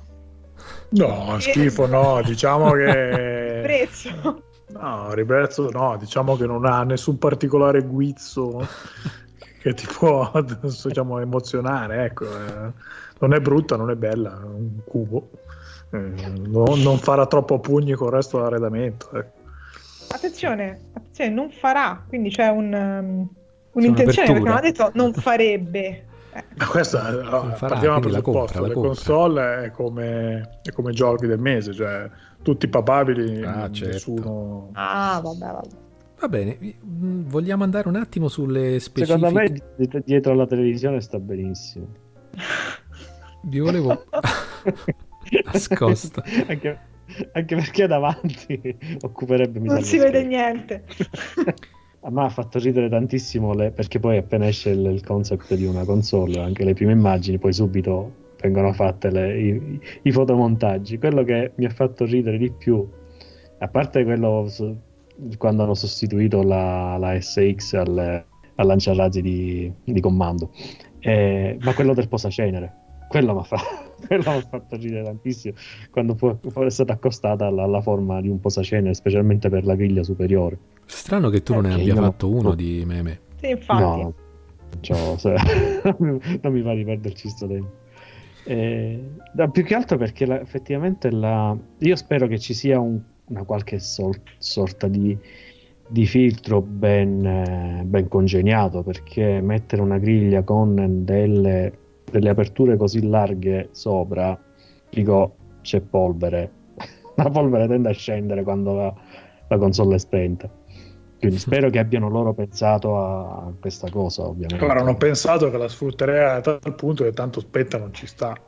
Sarà Quindi sempre accesa. fuori, esatto, perché sarà talmente ricca di contenuti che tu non avrai modo di spegnere. Viene dotata anche di gruppo di continuità nel caso in cui se ne vada là. Esatto. Funziona da generatore stesso, può essere. Io me ne accorgo perché nel mio case ci sono le feritoie superiori e, e là la polvere entra costantemente. Infatti, quando ho il PC spento, sopra gli metto una, una bella mappina, come si dice alle mie parti, una bella pezza per, per, coprire le feritoie perché veramente che è, tipo, che è tipo il genitore con la copertina. Sì sì capito. Tipo, tipo, eh no stavo per dire tipo, tipo, quello che ho fatto con mio figlio prima che gli ho messo la copertina quando si è perché prende polvere perché c'ha le feritoie cioè, perché sennò prendeva polvere. Cioè poi quando lo vado a riprendere domani mattina trovo tutto impolverato una cosa che mi dà molto fastidio. Allora io ho tutte le console coperte Va bene, volevo continuare con la, l'analisi di questa console, perché ci sono tante cose da, da sottolineare che si sono dette. Console della, della Xbox. De, della serie X. Eh. Che mh, mm, non so, voi avete delle caratteristiche che vi hanno colpito e le volete dire autonomamente eh, oppure le faccio, facciamo un rapido elenco e magari facciamo un giro di opinioni? Sì, la retrocompatibilità. Oh, vedi, la retrocompatibilità che pare essere... Quella mi fa molto gola. Eh, che pare essere confermata per 100 titoli per ora, all'incirca. Sì, però è compatibile fino alla prima Xbox. Così pare, sì, è vero. Sì, sì. Eh, allora, funziona in maniera un pochettino strana l'installazione dei giochi, perché eh, il, l'SSD interno alla console è dedicato semplicemente ai giochi per la, la Series X Mm-hmm. Giustamente saranno eh, strutturati per quello e quindi preferiscono dare spazio solo a quello. Qualsiasi periferica esterna invece, e quindi i giochi normali si possono essere installati, ok. Qualsiasi periferica esterna, non eh, perché comunque supporterà le chiavette USB per, e gli, gli hard disk esterni, non potrà installare giochi eh, Series X certo. perché appunto non, non potrebbero funzionare. Mm. Però, però puoi installare i giochi Xbox eh, Classic, Original, non mi ricordo come si chiamino, quelli della prima Xbox, i 360. Non so se anche quelli Xbox One, però deve avere una chiavetta bella, bella capiente o un hard disk da collegare. Però su quello non sono sicuro. Eh, però è compatibile, almeno ovviamente conoscendo poi Microsoft implementerà compatibilità a non finire, retrocompatibilità a non finire eh, in più eh, andrà addirittura a migliorare, eh, devono essere previsti dal, uh, ovviamente dal gioco, però andrà a migliorare in emulazione, perché comunque si parla di emulazione, andrà a migliorare in emulazione anche i giochi del, dell'attuale generazione, quindi implementando eh, filtri, aumentando, farà la, la, aumenterà la, la definizione in automatico, quindi a parte tutto questo la retrocompatibilità, quindi potrebbe essere, siccome sicuramente si butteranno a rendere retrocompatibili le esclusive o i giochi di punta. Mm-hmm. Potrebbe essere un'ottima occasione per chi non ha Xbox One a questo giro fare il salto direttamente di salto certo. di generazione e, e, poter quindi recuperare se, se vuole i titoli di, dell'attuale e giocarli addirittura in una versione un po' potenziata. Mm. Questa della retrocompatibilità è sicuramente una, diciamo, una caratteristica positiva, no? Che... Sì, la console di Sony non, non, non è prevista, è prevista sì, solo sì, c'è, PS4. però PS4 eh, sì. PS4. Io confido nel fatto eh. che magari più avanti siano cose che riescono a, a, creare pure sulla PlayStation, no? In vario modo. No, e... secondo me no, anche no, perché, perché... PlayStation, PlayStation, a parte che c'è il discorso delle architetture che sono veramente tutto troppo diverse, e comunque PlayStation mi sembra che per quello che riguarda recuperare eh, PS3, diciamo, eh. PS3 indietro ha abbastanza puntato tutto su, su PlayStation Now e lo streaming eh, ah, già, c'è tanta giusto, roba di vero, PlayStation vero. 3 lì e penso che al massimo esiste lì Ecco, questa cosa qui mi porti a parlare di un aspetto invece che ancora è tutto da dimostrare negativo rispetto alla concorrenza, perché il cloud di Microsoft, lo streaming che invece Sony sta sperimentando con successo, è tutto da vedere, no? Anche se è nei programmi. Ma adesso il, diciamo, loro non si sono ancora cimentati con un servizio fatto e finito. Eh, se cosa ne esce è più un discorso di, secondo me sarà più un discorso di come dire, scelta della, del servizio in termini di costo e, e insomma, contenuti da offrire perché per quel poco che mi ha dato sapere il cloud di, di Microsoft va benone quindi non, non sì, credo che, mm-hmm. non ci saranno problemi su quel grossi senso. problemi No, io insomma, per quello che le tre righe che mi capita di leggere notizie di tecnologia, eh, anzi è un, uno dei riferimenti nel settore. Quindi... E allora un punto, di, un punto negativo, diciamo, nel computo dei pro e contro potrebbe invece essere quello dell'assenza totale anche nei programmi, come ha detto anche confermato Mike Nichols recentemente eh, del, di, di, di, un interesse di Microsoft nel campo della, non solo della realtà virtuale, ma eh, si è completamente raffreddato anche su quello della realtà aumentata, che è stata una vecchia promessa mai mantenuta da Microsoft. Questa può essere, ecco, può essere una scelta controproducente, soprattutto a lungo andare, per i prossimi 5 anni almeno, eh, che dovranno durare queste console. E secondo voi Microsoft tornerà sui suoi passi e, e comincerà anche lei a frequentare il mondo della realtà virtuale in qualche modo? Ma secondo me, insomma, per, me, per alcune persone eh, che magari hanno avuto sviluppato l'interesse per la realtà virtuale è sicuramente un fattore. Eh sì. Però penso che, visto considerato l'andamento della realtà virtuale, anche questo non sarà poi un elemento di rimente maggiore, cioè qua il discorso sarà eh, probabilmente legato a quali saranno le disponibilità e i progetti in termini di giochi tra virgolette tradizionali e quelli saranno quelli a muovere i grossi numeri poi appunto il fatto che non, non, non viene supportata la realtà virtuale spingerà una serie di persone a optare per PlayStation dove ci sta però insomma non, ora, lì all'apertura non penso che sarà quello a determinare un, un vantaggio di rilievo per uno o per l'altra console ecco sì. anche perché poi appunto come dici tu eh, nessuno gli vieta di, di, subentrare magari se non con un loro progetto direttamente a valutare il supporto a non so qualche piattaforma come può essere Oculus eh, no mm-hmm. Oculus probabilmente no però insomma una di queste fare in modo di farle lavorare anche sulle loro console perché escludi Oculus? No, no, così, insomma, in realtà penso che perché per il tipo di proprietà che hanno dietro, cioè, può essere più o meno interessata a spingersi su Oculus, mi sembra che è casa Facebook, no? Sì. Eh, quindi non so se magari Facebook ha altre idee, perché immagino orientato più al mondo del de, de, de, PC in generale, quindi mm.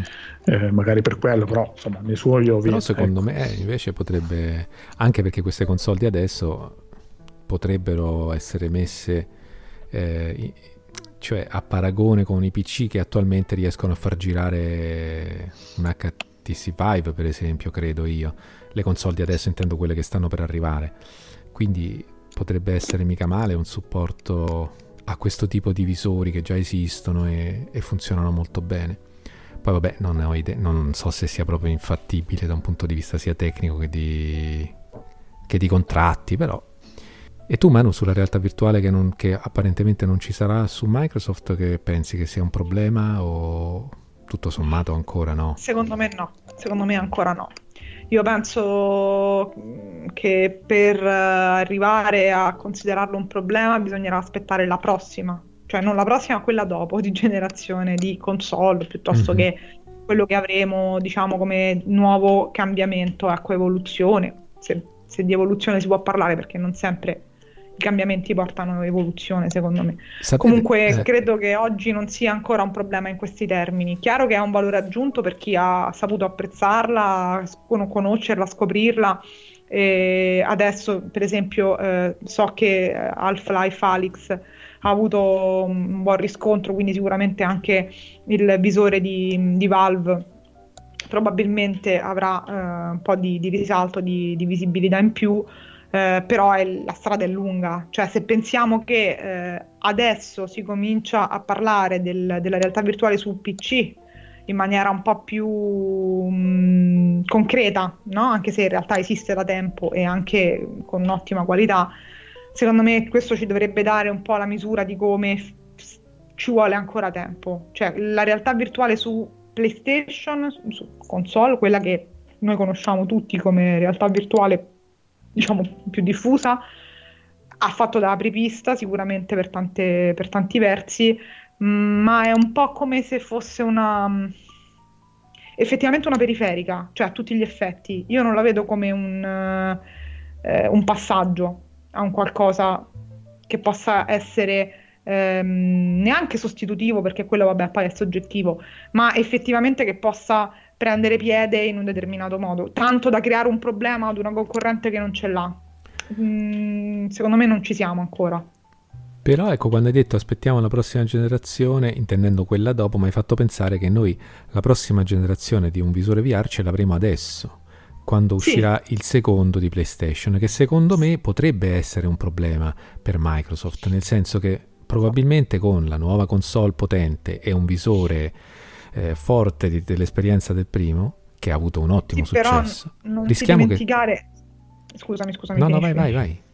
No, eh, dico, non ti dimenticare che ehm, al lancio delle, de, di PlayStation 4 e Xbox One, la mossa molto poco avveduta di Microsoft di eh, inserire il Kinect eh, e di quindi ehm, far salire il prezzo della console di 100 euro rispetto alla concorrenza, gli si è rivelata abbastanza, abbastanza Oddio, ho avuto un ritorno della mia voce. sì, eh, anch'io. Riprendi abbastanza. Abbastanza, non dico fatale, però insomma comunque gli ha dato um, un, um, un, po' uh, di... Uh, cioè ha fatto sì che poi Sony, che è PlayStation 4 che è uscita dopo, recuperasse molto presto il, il divario, no? E non parliamo di, in quel momento di giochi perché ci ricordiamo quanto sia stato lento l'avvio di questa generazione, quindi non è quello secondo me che è stato il discrimine. Il discorso economico fa molto, quindi se tu mi dici il nuovo visore, sì, ma il nuovo visore avrà un suo costo, giustissimo, per carità. Vabbè, però non è la stessa cosa, Manu, scusa. Eh, lo so, Daniele, ma immagina quanto mano. potrà andare a costare PlayStation 5 più il nuovo visore. Ma no, però ascolta, quel no, discorso non, non è. Il problema con, con, con, Kinect era che ti vendevano la console e Kinect insieme non potevi, diciamo, esatto. dividerli. Eh, qua il discorso è un altro, nel senso che qua si parte, tu prendi la console, ti tieni la console, poi eh. tra l'altro a generazione già avviata è assodato che dopo un anno, VR, dopo due, sì. arriverà PlayStation VR 2 e lì... Vabbè, come, ma non puoi in nessun tu... modo fare la differenza sull'acquisto di una console al lancio, secondo no, me. No, ma infatti anche no. secondo me non lo farà. Nel... Ma non dicevo di quello, io però dicevo che magari a quel punto potrebbe essere un po' più considerato come un problema l'assenza totale da parte di ah. Microsoft ah. di un'idea, di un investimento su quel fronte lì, quando quella di PlayStation avrà già sulle spalle tutta l'esperienza del primo visore e la potenza di una nuova console per mostrare un mondo di realtà virtuale veramente che ti risucchia dentro e, e può diventare veramente una cosa importante a un certo punto della vita delle nuove console come carta da giocarsi. Quindi in questo senso tra l'altro insomma non so credo sia abbastanza confermato però PlayStation VR 1 dovrebbe funzionare su quello sì, nuovo. sì sì vabbè anche e, perché e suppongo che se fanno funzionare la console come si deve i giochi PlayStation 5 per PlayStation VR se è vero che lo schermo del, della VR 1 avrà dei limiti però eh, noi che per esempio abbiamo fatto il salto un PlayStation Pro già lì c'era uno scarto certo. significativo anche con lo stesso caschetto quindi già quello potrebbe comunque... No, secondo me no, ragazzi. No, la, io la VR no, proprio la toglierei dic- fuori da... non da sto dicendo che ti fa vendere di più, sto dicendo che però uno scarto c'è per qualcuno, per esempio per me, ti dirò, è una di quelle cose che io metto nel mix. Non sì, sono sì. certo io il Sì, però tu sei uno di quelli unico. che eh, esatto. No, tu sei uno di quelli che dice se capita le prendo entrambe. E siccome non, non, non, è cioè l'80% della no, forse 80, no, guarda, 80 ma la buona metà delle persone non hanno assolutamente questo tipo di eh, di apertura eh, anche, o anche di possibilità, non la valutano non credo che il lago della bilancia penda dove c'è. No, la, ma io l'ho detto subito che non è la realtà virtuale che sposta la massa, eh, però è una cosa che qualcuno prenderà in considerazione no, e sicuramente sì. non è un meno dalla parte di PlayStation, ma è un più. No, no, sono, meno sono, no, per il discorso comunque insomma del prezzo, che sono cose che vanno separate, quindi se uno interessa la mette nel... No, nel io non dicevo che potesse essere un meno, dicevo che siccome, cioè dicevo che il fattore economico ha più importanza di quello che che ehm, gli si può attribuire di quello che... Sì, sicuro. Eh, e quindi mh, l'idea di um, dire prendo PlayStation 5 perché poi ci esce il, la seconda generazione di realtà virtuale mi può stare bene, ma ci credo poco perché vorrebbe dire condizionare un acquisto ad un successivo investimento quando già ne devi fare uno, no? Um, io penso che um, Prova anche a tenerti buono quello che c'è già fatto, però. Non ho capito. No, o anche tener... per tenerti buono quello che hai già fatto di investimento, perché se ah, tu no, hai preso... Il fatto che ci vada bene, la... il fatto che eh, assolutamente il fatto che funzioni, funzionerà ancora il visore che abbiamo adesso è un'ottima notizia. Quando l'hanno annunciato sono stata molto contenta perché credo che le potenzialità della realtà virtuale mh, siano ancora tutte da, proprio da esplorare e quindi ben venga. Però ripeto, noi ce l'abbiamo già, lo potremmo utilizzare sicuramente prima o poi faremo il passaggio al secondo modello, per, quello perché diciamo siamo noi che siamo, che siamo così, eh, sì, un po' sì, eh, però secondo me l'aspetto cruciale non è tanto quello quanto quello di cui non abbiamo ancora parlato, Flavio lo accennava, ma eh, sono i servizi che faranno abbastanza la differenza assieme ai giochi. Quindi giochi diciamo... Che sulla VR la pensate come Microsoft, nel senso che non gli date troppo peso a questa, questa cosa, la considerate un di più e evidentemente un di più su cui Microsoft non ha nessuna intenzione di investire, oppure ha le sue idee che scopriremo più avanti. Adesso facciamo un, rapi- un altro rapido, rapidissimo giro. Se vi dico ray tracing, vi stuzzica, ve, ve ne frega il giusto, oppure proprio pensate che sia al momento, eh, al momento attuale, così una cosa di marketing che... oppure pensate che possa cambiare addirittura tutto? Questa modalità nuova di, di definire eh, gli spazi e gli ambienti di gioco attraverso la luce. Io mh, mm, sarò brevissima anche perché non sono la persona più giusta per parlarne a livello tecnico. Mh, mm, ho capito cos'è, diciamo, sono, ho, ho anche visto qualche eh, filmato in cui eh, se ne mostravano le potenzialità con qualche titolo per PC e devo dire che è notevole. Sicuramente eh, avendolo, avendo una scheda video in questo momento che ti consente di, di supportarlo, tanto di cappello fa la differenza. Non al punto però, mi ripeto, da ecco, spostare nuovamente l'asticella. Ah, da quanto mi pare di aver capito c'è dello scetticismo attorno alla mm, possibilità che PlayStation 5 supporti il ray tracing bene come la nuova Beh. Xbox. Mm. Eh, mi, è par- mi, è capitato di leggere, insomma, di sentire questo tipo di, di commenti. Eh, non so adesso, sinceramente, no, per quale. Detrattori. Sì, penso anch'io. E... Entrambi, quindi. Esattamente, eh, però appunto innanzitutto ce l'hanno entrambe. E, mh, mm, quindi eh, diventerà un po' lo standard o comunque il punto di partenza e, e in qualche modo cominceremo con il darlo per scontato ma anche se una delle console, delle due console non dovesse averlo, secondo me non sarebbe quello. Ragazzi. E voi altri? No, vi lascio del tutto eh. indifferenti. Va bene. No, no, vabbè, no si, si, vede la, si vede la, la differenza fra, una, fra, un rendering normale e quello del ray, ray tracing che beh, riesce a gestire calcoli in maniera diversa per avere un un'immagine diciamo più fotorealistica, una ricerca grafica, però dico alla fine il, non so quanto in movimento effettivamente fai caso a tutti questi dettagli. Eh, è un, un, qualcosa che se, sono dell'idea che se c'è deve funzionare bene, che non deve andare ad inficiare le, le prestazioni del, finali del gioco. Quindi se, se c'è un, o lo metti o non lo metti, però se lo metti lo devi mettere bene.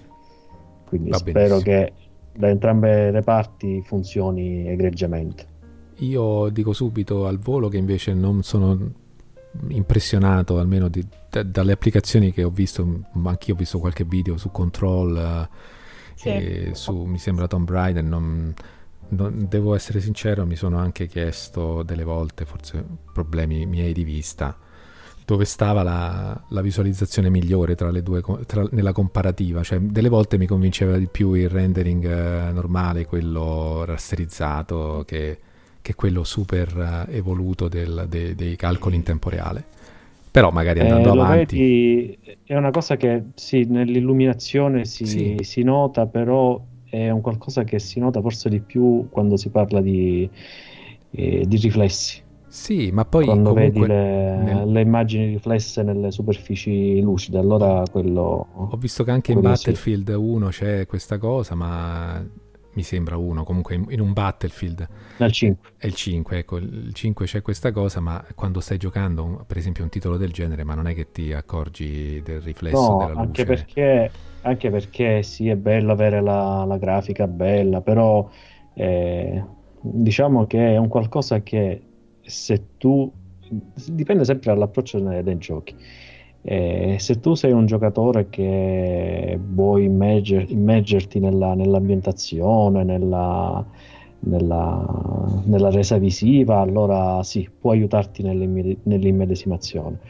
Eh, ma se giochi perché vuoi avere un, specialmente nel multiplayer, una prestazione superiore agli altri, anzi, a parte che tendi a giocare su su PC, ma non tanto per il sistema di controllo, quanto perché su computer buona parte delle volte vai a mettere tutte cose al minimo perché più roba c'è a video e più difficilmente vedi gli avversari.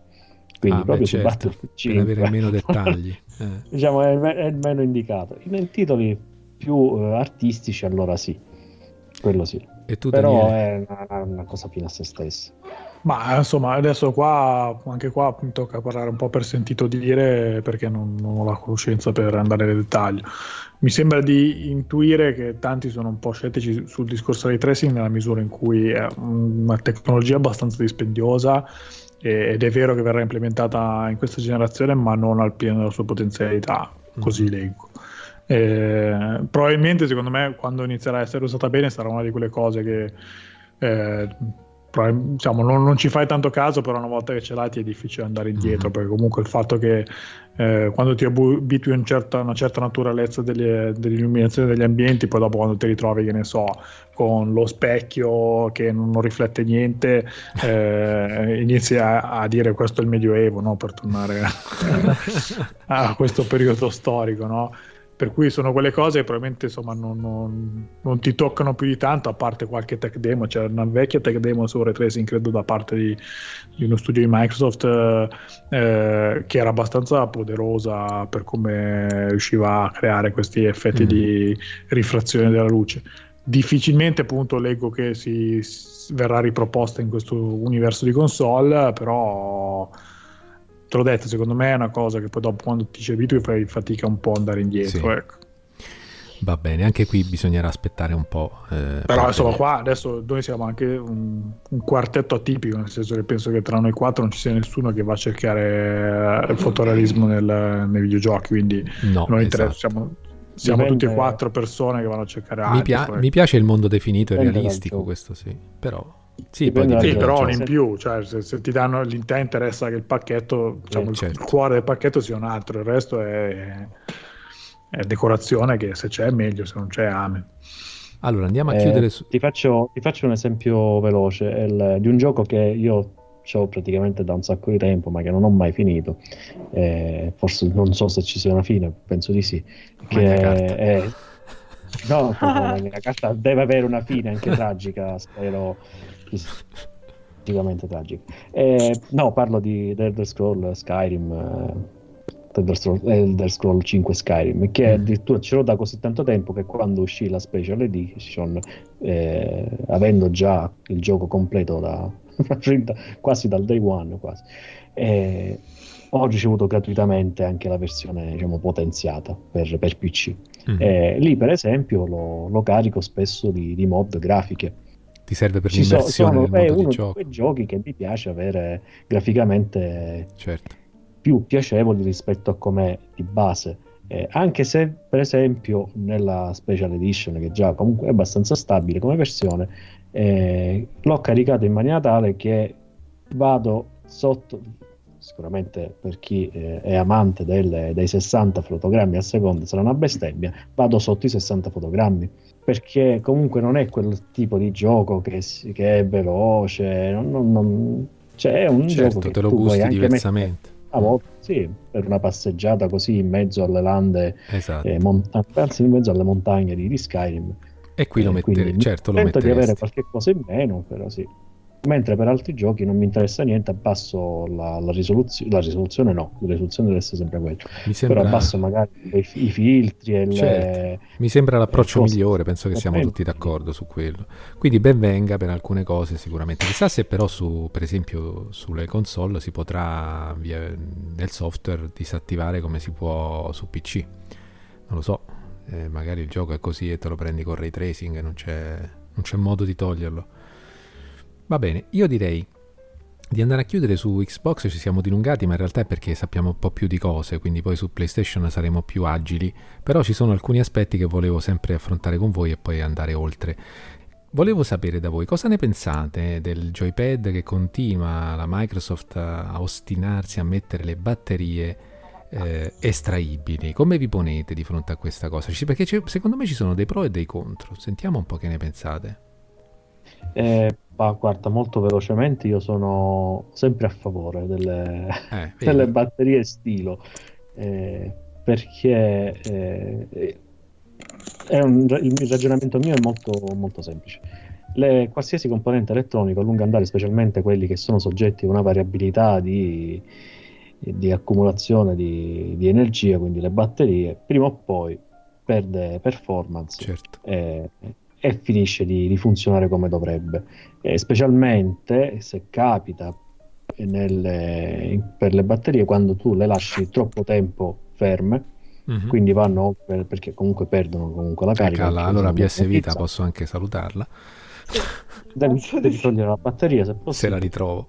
E, e, e quindi a lungo andare comunque si, deterior- si deteriorano. Come fai? Per, devi aprire e sostituire quindi preferisco avere del delle situazioni in cui posso cambiare la batteria invece di dover cambiare tutto il, il, il dispositivo. Eh certo. Infatti anche i nuovi telefoni che hanno la batteria incorporata, insomma, mi, mi fanno un pochettino storcere il naso. È non estraibile, è l'obsolescenza quella programmata.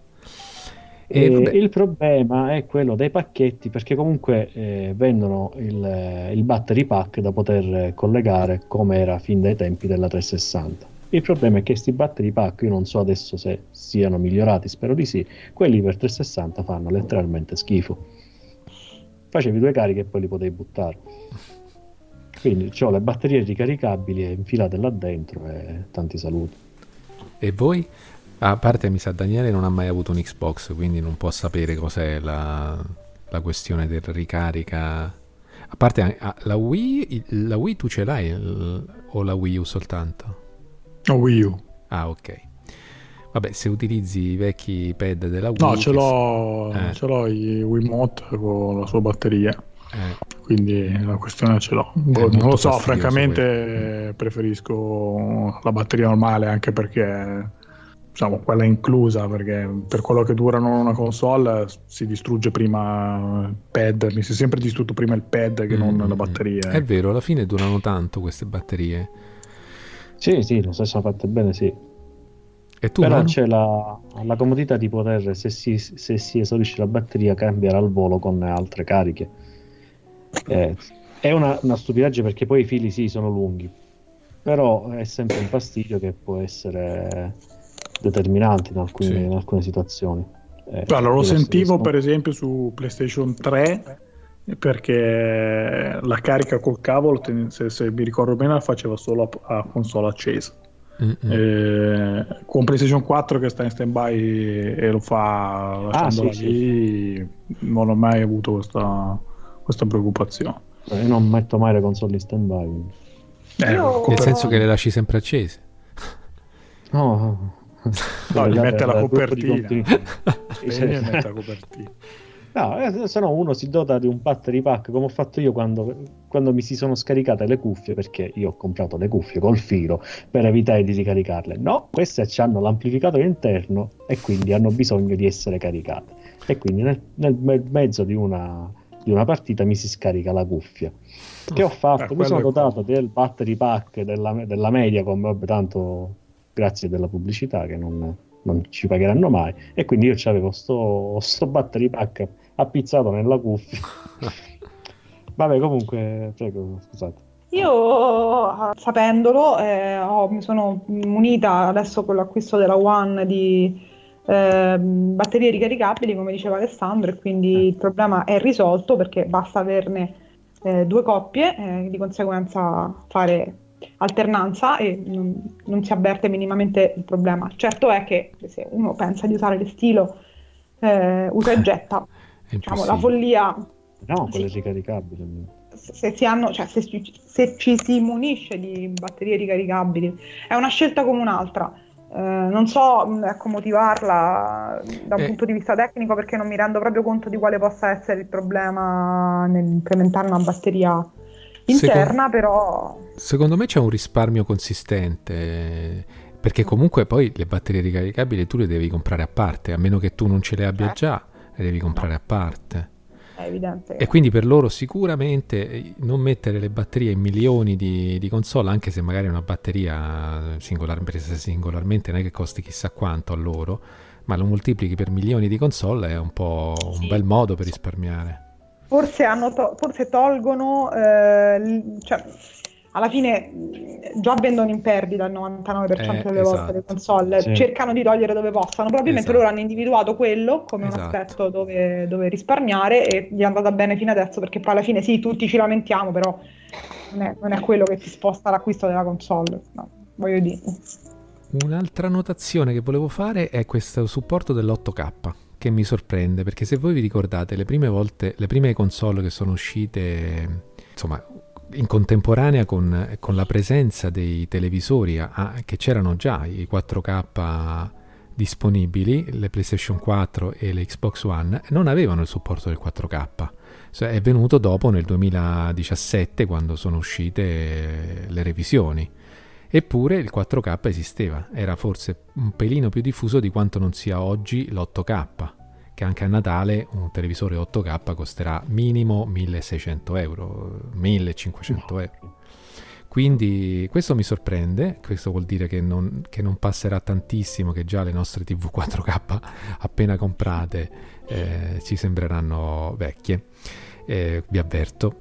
E poi chiudiamo con il prezzo, io direi no? di, di, fare delle ipotesi e, e, questo mi porta anche a fare un'altra riflessione. Pensate che le Xbox che ci sono oggi, le X eh, che ci sono oggi, diventeranno in qualche modo eh, con un prezzo più basso, una volta che ci sarà sul mercato anche quella nuova, la porta d'accesso alla nuova generazione depotenziata? È così che Microsoft vuole giocarsi la carta di una console super accessoriata affiancandone una che è già sul mercato e che comunque è, è abbastanza potente da, da, sembrare una mezza nuova generazione senza perdere troppo in confronto a quella che sta per uscire e quindi in questo senso dico vuole giustificare un prezzo che sarà piuttosto alto della nuova console? Ma sul discorso del della console d'ingresso, qua ancora qualcuno ipotizza che sia un'altra console ancora. Ah, ecco. eh, sì. Un po' come, come la, la All Digital eh, di cui si è parlato, che è una versione appunto pensata per essere un po' più approcciabile a livello economico. Eh, tant'è che insomma darebbe un po' un senso anche a questo nome bizzarro di Xbox perché se Quindi c'è una Series X stessa, ci sarà anche una Series S per esempio. Della stessa potenza e magari senza lettore eh, Blu-ray. Sì, o magari una... semplicemente meno potente, per cui... No, meno potente. Ah, ecco, anche meno potente, ma allora a quel punto si sì, tengono... Sì. No, la... ma già è una cosa che si, si è, diciamo, vociferata in maniera abbastanza prepotente, perché eh. il fatto che sia Sirius eh, fa intuire che molto probabilmente ci siano previsti, siano e previsti che fanno però? Ritirano dal mercato la X? Eh, no, no, no, no, sarà no, vabbè, la X è stata lì come è stata la Pro, scusa, è la stessa cosa. Ma no, perché Però la Pro, la Pro adesso c'ha la PS5 che in teoria non dovrebbe avere poi un'altra via di mezzo tra la Pro e la PS5. Voi state dicendo che la, la nuova Xbox avrà di fianco un'altra Xbox che però si metterebbe in mezzo tra la No, sarebbe come per dire che ne so, oltre a PS5 hai PS5 mini, Appunto. per dire. Eh, eh, però, e quindi se tu eh, vuoi giocare giochi è Dico, eh, sarebbe una scelta che secondo voi ha un senso? Avere una console che si chiama X, un'altra che si chiama Series X, un'altra che si chiama Serie Z, per esempio? Cioè, non vi sembra una mossa un po' alla Nintendo, Wii U, Wii, Wii U? Ma il discorso mossa Nintendo sono già infilati con questo nome perché io mi, mi, figuro già i genitori impazzire. Sì, appunto, appunto. Uh, questo è il gioco Xbox One X, Series X o Xbox One S. Cioè, mi sembra che per la scelta dei nomi eh, hanno già... Ci stiamo già, eh, appunto. Sono già infilati in un brutto filone. Che andranno Però per un peggiorare. discorso di mercato, eh, quello sì, secondo me, nel senso che insomma qua il punto chiave eh, resta il prezzo no? qua possiamo fare ok il prezzo giusto ognuno spara la sua cifra e vediamo chi ci va più vicino però si parla intorno ai 400-500 che non sono pochissimi e, e di conseguenza la, la, anche penso probabilmente la, loro avranno fatto tutte le ricerche del caso eh, una fetta di mercato significativa dove il, fa, salto a nuova generazione lo vuoi fare, però di spendere così tanto no, allora sei disposto a rinunciare a qualche caratteristica, magari appunto di, di resa grafica o di dimensione de, dell'SSD, non lo so, per spendere 200 euro in meno, no? magari senza Blu-ray, quindi solo digitale. Questo, insomma, mille opzioni su cui tagliare i costi della console. E sì, allora questa è, ridotte, è, la S, così come hanno fatto quando hanno lanciato Xbox One X, eh, ha lanciato insieme anche la, la All Digital, ha lanciato la Xbox One S, perché mi sembra che Xbox, eh, almeno fino adesso, segua questa idea. Cioè io lancio X prodotti di XS e Digital con l'idea di offrire qualcosa un po' per tutte le possibili fasce di mercato intercettare tutti i tipi di consumatori. Però a quel punto io vedrei più sensato il togliere delle cose hardware, ma tipo appunto il lettore Blu-ray come hanno fatto con l'All Digital, che poi non è che costi molto meno di, di quella con lettore, piuttosto che creare un altro pezzettino di uh, anello di collegamento tra la X attuale e la serie X. Cioè, lì veramente rischiamo che da GameStop uno possa impazzire, ma anche gli stessi, chi ci lavora, voglio dire, ma c'hai un Xbox One S, un Xbox One All Digital, un Xbox One eh, X, un Xbox Serie Z, un Xbox Serie X, voi vi sembra possibile che possa esistere questo? Cioè, no, vabbè, evidentemente no. dovranno scegliersi no. qualcosa, io, ma, ma io ripeto, penso... però il percorso, no, il percorso è già segnato perché eh, tu senza la serie Z, anche se ti fermavi prima, il dipendente del Mediavor, il ricovero eh, psicoterapeuta l'aveva già, già, rimediato. Io però ecco. penso che fossi loro, eh, andrei a proporre una serie, una serie X eh, così come l'abbiamo descritta, una serie Z fra due anni e in questo senso ci può stare come hanno fatto con la... Ma, ma in futuro, non uscire con due console che creerebbero... No, solo... no, ma in futuro, eh, si eh, parla in futuro. Adesso, appunto, perché quando escono escono con una console che costa almeno 450-500 non ci sono santi sì. è, e, e, proveranno ad acchiappare quelli che hanno meno disponibilità abbassando di un 50 euro di listino la, la X attuale, ma, ma, un'altra della serie la, la, vedremo molto più avanti secondo, secondo me. me. la X però genera un problema, nel senso che eh, se, se, il discorso di, di, di, Microsoft diventa teniamoci buoni la, la vecchia X Uh-huh. Eh, per, come economica di questa generazione significa impalare tutto la, lo sviluppo eh, di, de, di, questa generazione sull'hardware che è vecchio, che per esempio non dispone dell'SSD. Attenzione però, sta... eh, però la X attualmente è la miglior console che ci sia, cioè non, sì, non so quanti teraflop in meno abbia. Sì, ah, però sì, non, certo. è, certo. non, è, solo un discorso Quello di teraflop. Sì. Per esempio, abbiamo detto tutti, tutti stanno, la stanno menando questa storia dell'SSD come la, la, la, chiave di volta di questa generazione. Se tu mi eh, fare una considerazione sullo sviluppo di un gioco per tempi di caricamento, certo. ampiezza di mondo di gioco, perché tanto io ho l'SSD, quindi ho una certa serie di caratteristiche, però dopo deve far girarmi anche sulla X che invece va in HD. Eh, tu metta tarpato le ali. Quindi questa cosa francamente non credo che sia sostenibile. No, anche eh, perché cambierebbe l'architettura proprio di sviluppo del gioco. Sì, non, non penso che sia percorribile non, questo dovresti, rifar- cioè, dovresti creare due giochi. Attenzione che guardate ragazzi che i primi due anni hanno detto che saranno usciranno no, giochi sia sì. per la vecchia Xbox che per quella nuova. Eh. Certo. Eh. Quindi sì, questo sì, lo fanno. Sono, non ci però sono, sono pensati la per la vecchia Xbox. Sono eh, pensati so. per la vecchia Xbox e adattati per quella nuova non puoi creare un gioco per la nuova e adattarlo per quella vecchia perché cambia proprio l'architettura. Uh-huh. Eh, lo so, ma, ma, io ho l'impressione che invece anche le nuove uscite pensate per il nuovo mondo siano pensate anche per poter girare su una console che non è che stiamo parlando di... Cioè, allora, c'è su, su Xbox... Suoi, quanti ce n'ha? 6 teraflop la Xbox One X. C'è il cosiddetto smart delivery però è sì, a discrezione dello sviluppatore. Per esempio, fra quelli che si sa che hanno già aderito c'è la CD Projekt Red con Cyberpunk 2077, ecco. c'è Gear 5, ci sarà Halo Infinite, anche perché Halo Infinite non, non possono non farlo uscire per l'Xbox. Secondo me non è un caso che te lo dicono. Eh. Se la trovano sotto l'ufficio con i forconi. Però sono giochi che sono già sviluppati e pensati per l'attuale, ma verranno migliorati eh, per poter usufruire di, delle nuove configurazioni sulle, sulle, nuove console. Però dopo una certa fascia di, di, tempo, i giochi che verranno pensati per essere sviluppati con le nuove console non li potrai più riadattare per quella vecchia. Ah, perché beh, proprio certo. funzioneranno in maniera diversa.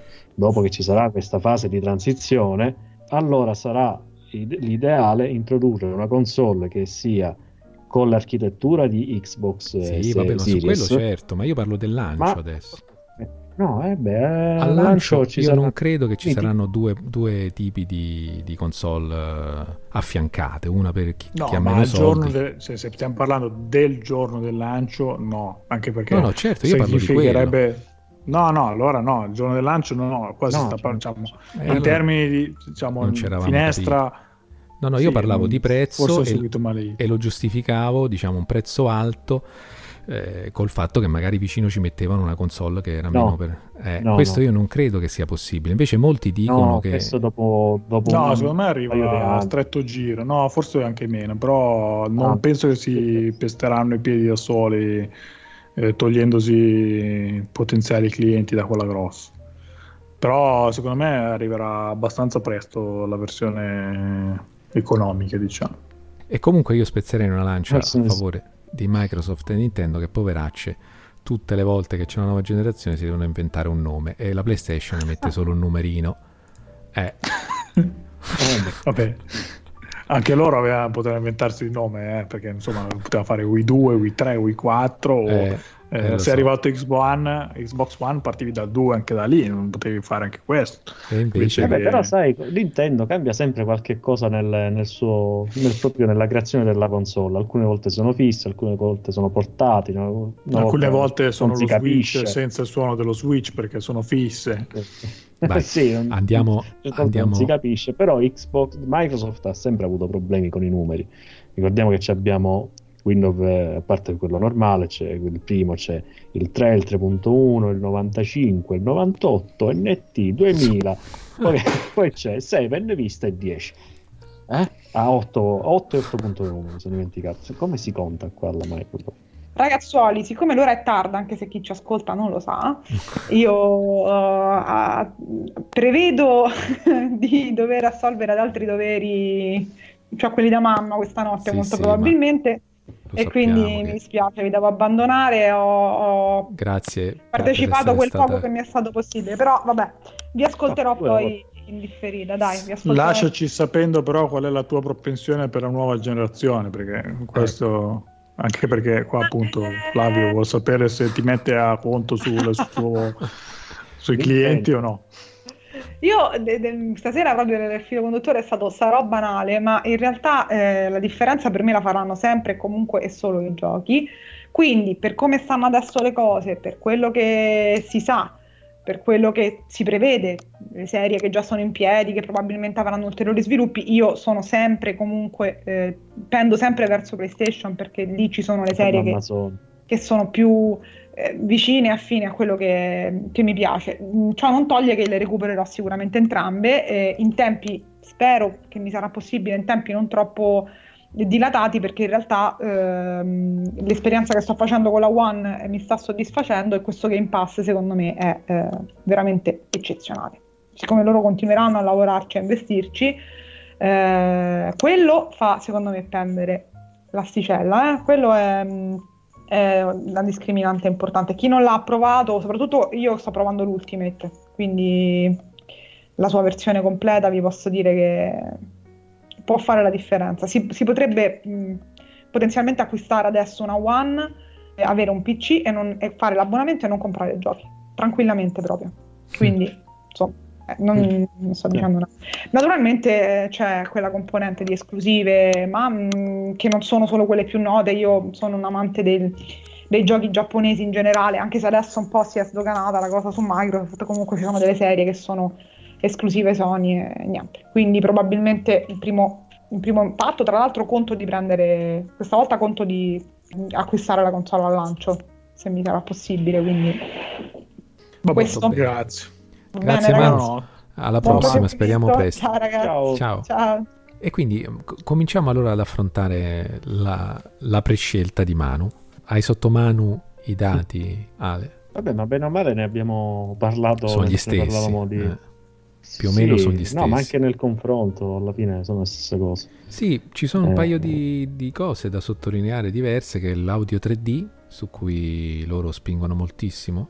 Sì, il, c'ha un nome particolare, il, sì. sì, il Tempest Engine, che vabbè, poi è stato Ovviamente se poi andiamo noi a giocare sempre con un paio di cuffie Scraus, non è che avremo chissà quale, quale resa, però eh, effettivamente io gioco sempre in cuffia perché ho bisogno dell'audio direzionale perché eh, mi piace essere avvolto dal, dall'audio, anche per, per, quanto possano essere economiche queste Turtle Beach che ho, però la differenza rispetto a un paio di casse normali si sente.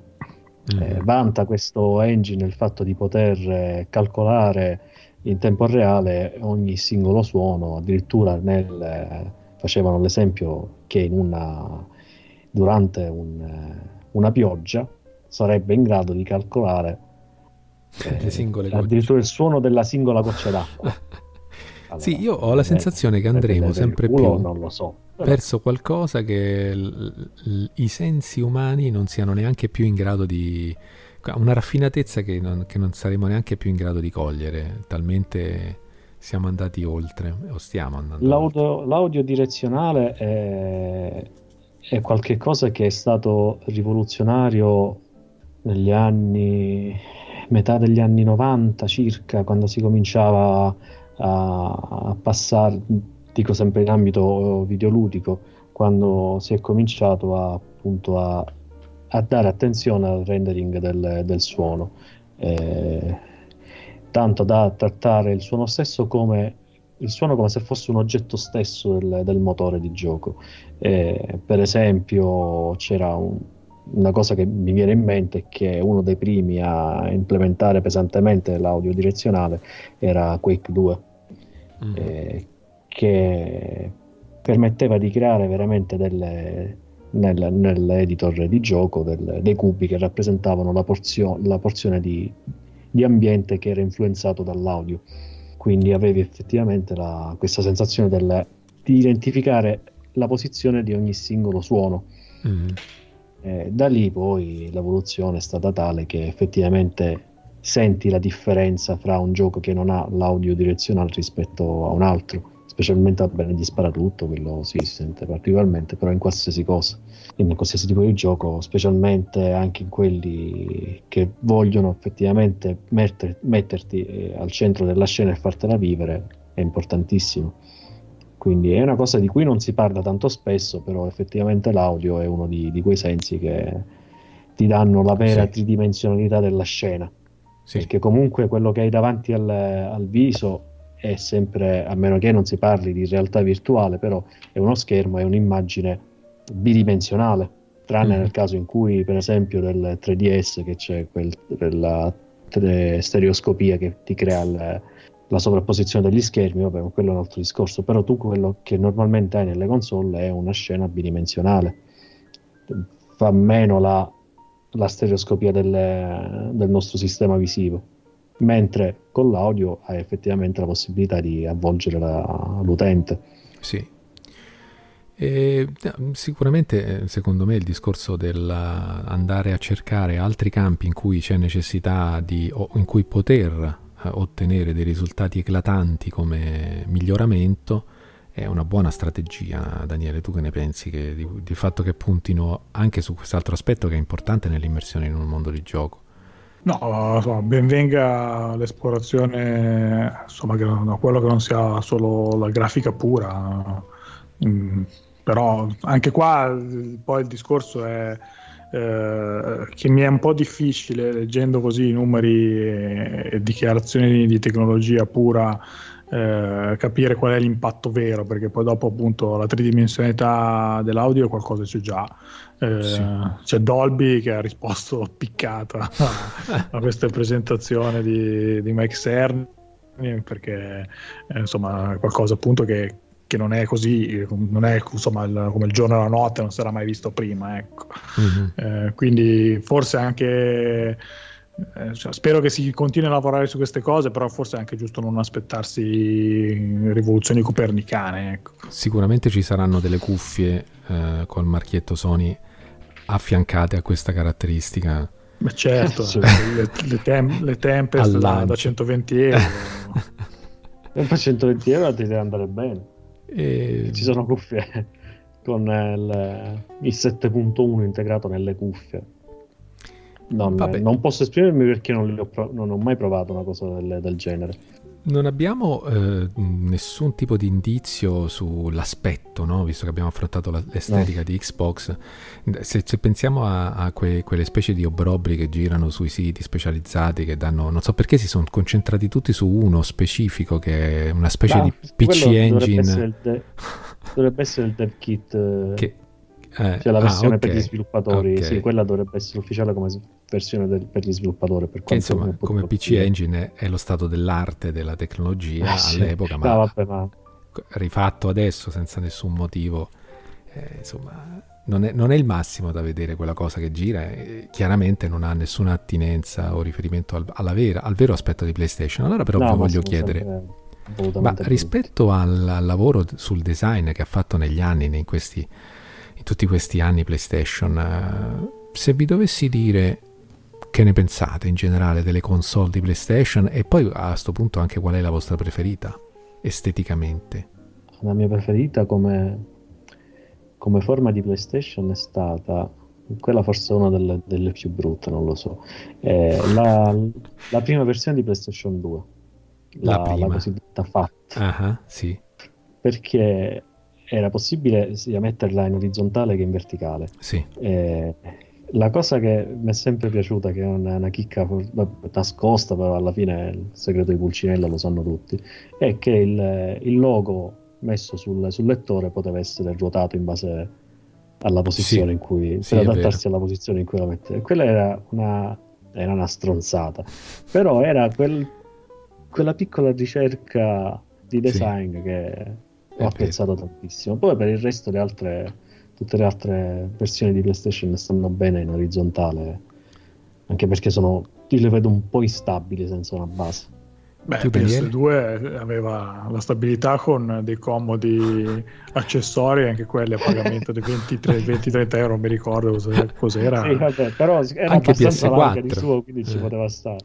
No, io non ho francamente una preferenza, bene o male mi sono più o meno piaciute tutte, così a sentimento forse direi anche io la 2, ma così forse più per, per, un discorso nostalgico. Adesso che ce l'ho davanti, eh, a me la 3 piaceva, però forse col fatto che la 4 è un po' più asciutta come design, eh, adesso risulta migliore, però non, non ho marcato, una marcata preferenza. Tu che sei grafico, cosa Io... ci dici? Io apprezzo moltissimo le Slim, tutte le versioni Slim che hanno fatto. Per esempio la PS3 che in sé, la Slim, non è che abbia questa grande forma, è strana, a guardarla bene non è che sia chissà che, però Slim, eh, sì. Slim mi piace molto, devo dire. Però se dovessi dire la più bella in assoluto, anche per un fatto proprio di eh, miniaturizzazione, vedendola anche vicino alla prima versione, è la PS2 Slim, che era proprio deliziosa, non so se ve la ricordate anche fatta sì, in più colori. Quella è la mia preferita delle PlayStation che non ho mai avuto perché anch'io ho la FAT della PS2 e a ripensarci la 1 è veramente strana. sì, con quei davvero, due tastoni. Quello... Sì, però è, è pazzesca. Di... E poi è vuota dentro. Non so se l'hai mai aperta. No. Praticamente è tutta plastica. C'è la, scheda, la schedina della console. E la, qua, la 4 Pro per me è la più brutta che abbiano mai fatto non, non ci sono, non c'è guerra, sono non due, c'è lotta. Sono due PS4 sovrapposte. Mamma mia ragazzi. Cioè, la PS4 Pro è la dimostrazione di come poi dopo uno si abitua, perché anche quella quando l'ho vista mi indisponeva l'occhio però al fatto di avercela davanti con Ma costanza sì. alla fine mi va benissimo. Da quando l'ho messa in piedi verticale mi piace un po' di più, però insomma è ecco. sempre proprio strana. Però hai più spazio per mettere le matite, perché nelle, nelle feritoie di lato puoi infilare un... Ma il portapenne funziona pure bene. Eh, temo che la PS5 sarà più simile alla PS4 di quanto non sarà simile alla PS2 Slim. Questo sono quasi certo. Beh, e... ragionevole pensare. e parliamo di prezzo anche per la PS5. Guarda, vorrei aggiungere una cosa perché... Ah, certo. Tutto quello che vuoi. No, perché per, per PlayStation 5 ehm, in realtà quello che più mi ha incuriosito, al di là dei, dei numeri non numeri, è, è, stata una cosa che non si è ancora vista, ma di cui si è parlato in modo abbastanza esteso, uh-huh. che è il discorso del pad, ah, con ecco, uh, questa uh-huh. novità dei, dei tasti dorsali come dire, tattili, no? che dovrebbero avere in grado di restituire sensazioni diverse. Loro hanno fatto l'esempio di chi l'ha provato, che raccontava che ha giocato al Gran Turismo Sport e diceva che il fatto di andare con una ruota sullo sterrato e una che restava su, sull'asfalto gli dava era una cosa che riusciva a percepire direttamente sul pad. Mm-hmm. e questa cosa mi incuriosisce però poi dopo come tutte le, queste, queste, novità poi dopo in realtà dipende come vengono applicate perché è come il touchpad su, su PlayStation 4 alla fine potevamo stare a vivere benissimo senza perché eh, lo, lo, hanno implementato in 3 eh, bisognerà vedere se danno un senso anche a questo, però così eh, a pelle è una cosa che, che mi suscita curiosità. Eh sì, e fra l'altro mi fa pensare che come vedete c'è una linea guida che segue Sony di lavorare a provare a fare qualcosa anche in, in aspetti diversi dalla semplice grafica, che, che c'è interesse per, la, appunto, per l'impatto tattile eh, del, del, pad che restituisce realismo o perlomeno prova a farlo, così come sul discorso che abbiamo appena fatto dell'audio. E questo secondo me è interessante, cioè andare a vedere cose nuove eh, in ambiti che forse sono stati un po' trascurati negli anni come progresso, no? tutto un po' sacrificato eh, sull'altare della grafica. Quindi ottimo. Tu stai parlando con uno che ha disattivato la vibrazione in qualsiasi controllo. Ecco. Tu invece sono uno che, che, quando gioca senza vibrazione inizia eh, ad avere dei mancamenti sì. perché gli sembra giocare a una roba mozza. Ma sì, infatti. Ah, è importante. Ah, che poi vogliamo, vogliamo, parlare del fatto che hanno inserito il microfono anche nel controller, eh, nel nuovo DualShock 5, chiamiamolo così perché tanto hanno messo il microfono, migliorato la cassa, perché il microfono servirà anche per attivare il PlayStation Assist. Che cos'è mm. il PlayStation Assist? È un... a me ha fatto ridere quando ho letto questa cosa, è diciamo un, uh, un supporto di intelligenza artificiale che teoricamente quando tu ti trovi anche nei guai in un gioco, in... Uh, hai bisogno di un piccolo aiuto, tu chiedi al, al, alla PlayStation di, di, darti una mano e quello ti può indicare, magari ti dà qualche suggerimento di gioco, per esempio ti fa trovare dove sono i medikit nelle, nelle vicinanze, ti indica di là verso quella direzione c'è un pacco di munizioni. o ti dà dei suggerimenti per superare qualche enigma, così viene, viene presentato, però Non so fino a che punto siano affidabili le informazioni trapelate finora, però... No, quello più che altro era un discorso legato a una proprietà intellettuale che hanno registrato, quindi che, sì. che ci hanno lavorato è sicuro, poi che venga implementato in PlayStation 5 è tutto da vedere e anche come. Però certo. penso che sia una, sulla falsa riga dei comandi vocali che per esempio ci stanno già adesso.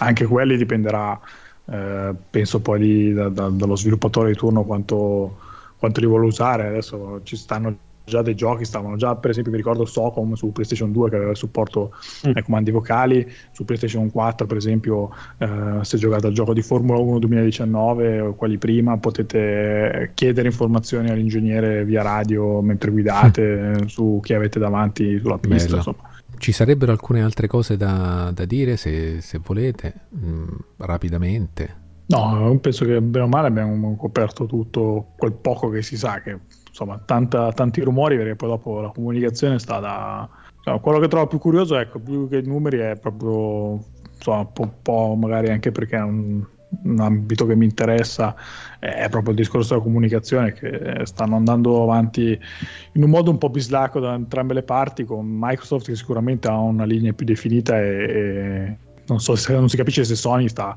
sta, un po' nel pallone o se invece ha una linea totalmente diversa allora ecco eh, questo... forse eh, vai. No, no, finisci, finisci, forse. No, dico, non, non, non si capisce Sony com'è, perché insomma Sony da, da, qualche, per esempio da qualche 3 che, e varie conferenze che si è chiamata fuori, diciamo tutti, eh, si tiene il cartuccio, si tiene già il cartuccio, gioca di, di rimessa, poi si sente anche che eh, adeguano dei, si adeguano a livello dirigenziale spostando figure su e giù, eh, girano voci di discussioni interne su quali fossero la strategia di marketing da portare avanti, arrivano adesso con questa presentazione appunto parecchio strana con, con Cerni che sicuramente sappiamo che ha sudato anche questa che era una cosa doveva arrivare eh, alla, alla, GDC sì. e quindi era una cosa rivolta ai tecnici, però nel momento in cui la toglie dal suo contesto non mi può più dire che era rivolta a GDC perché noi tre che, che insomma seguiamo un po' il panorama sappiamo che c'è una GDC, ma questa si rivolge a Pianeta, e Pianeta probabilmente la maggior parte non sa neanche che esiste la GDC, quindi cosa gli vai a spiegare? Che le prime notizie sulla console che aspettano in realtà sono un panel che, che non è mai potuto fare. Boh, non, faccio fatica a capirlo, anche se poi dopo eh, qua eh, il punto sarà diciamo lo, lo, sprint finale, perché poi dopo se da giugno in avanti iniziano a volare notizie su giochi, di questi discorsi ci dimentichiamo tutti in fretta. Allora, io penso che eh, ci siano tante ragioni diverse per il fatto che Sony stia traccheggiando, se vuoi. Io eh, credo che innanzitutto attualmente non sia il momento di, di raccontare niente non, purtroppo, vista la situazione, non vogliono minimamente che eh, il proprio l'oggetto su cui puntano tutto per i prossimi anni venga in nessun modo eh, associato a, a, questo periodo qua, credo. Quindi in questo senso magari non sapremo mai Sony cosa intendeva fare subito dopo la presentazione di, di Xbox, magari era previsto tutt'altro, no? Quindi su sì, questo sarei... Essere eh, sarei anche eh, indulgente se vuoi. E poi volevo tornare sul Medioevo perché a me la, le distrazioni di oggi mi hanno insegnato una cosa che secondo me Sony anche sa. Perché se ci pensate lo hanno già fatto, questo di far sfogare la concorrenza e poi, e poi dargli giù, no? Prima con Xbox One è successo lo stesso, hanno fatto, era le 3, l'Xbox si prese tutti i suoi applausi, poi arrivò PS4 e ci fu e, ca- e cadde il mondo, ve lo ricordate bene, no?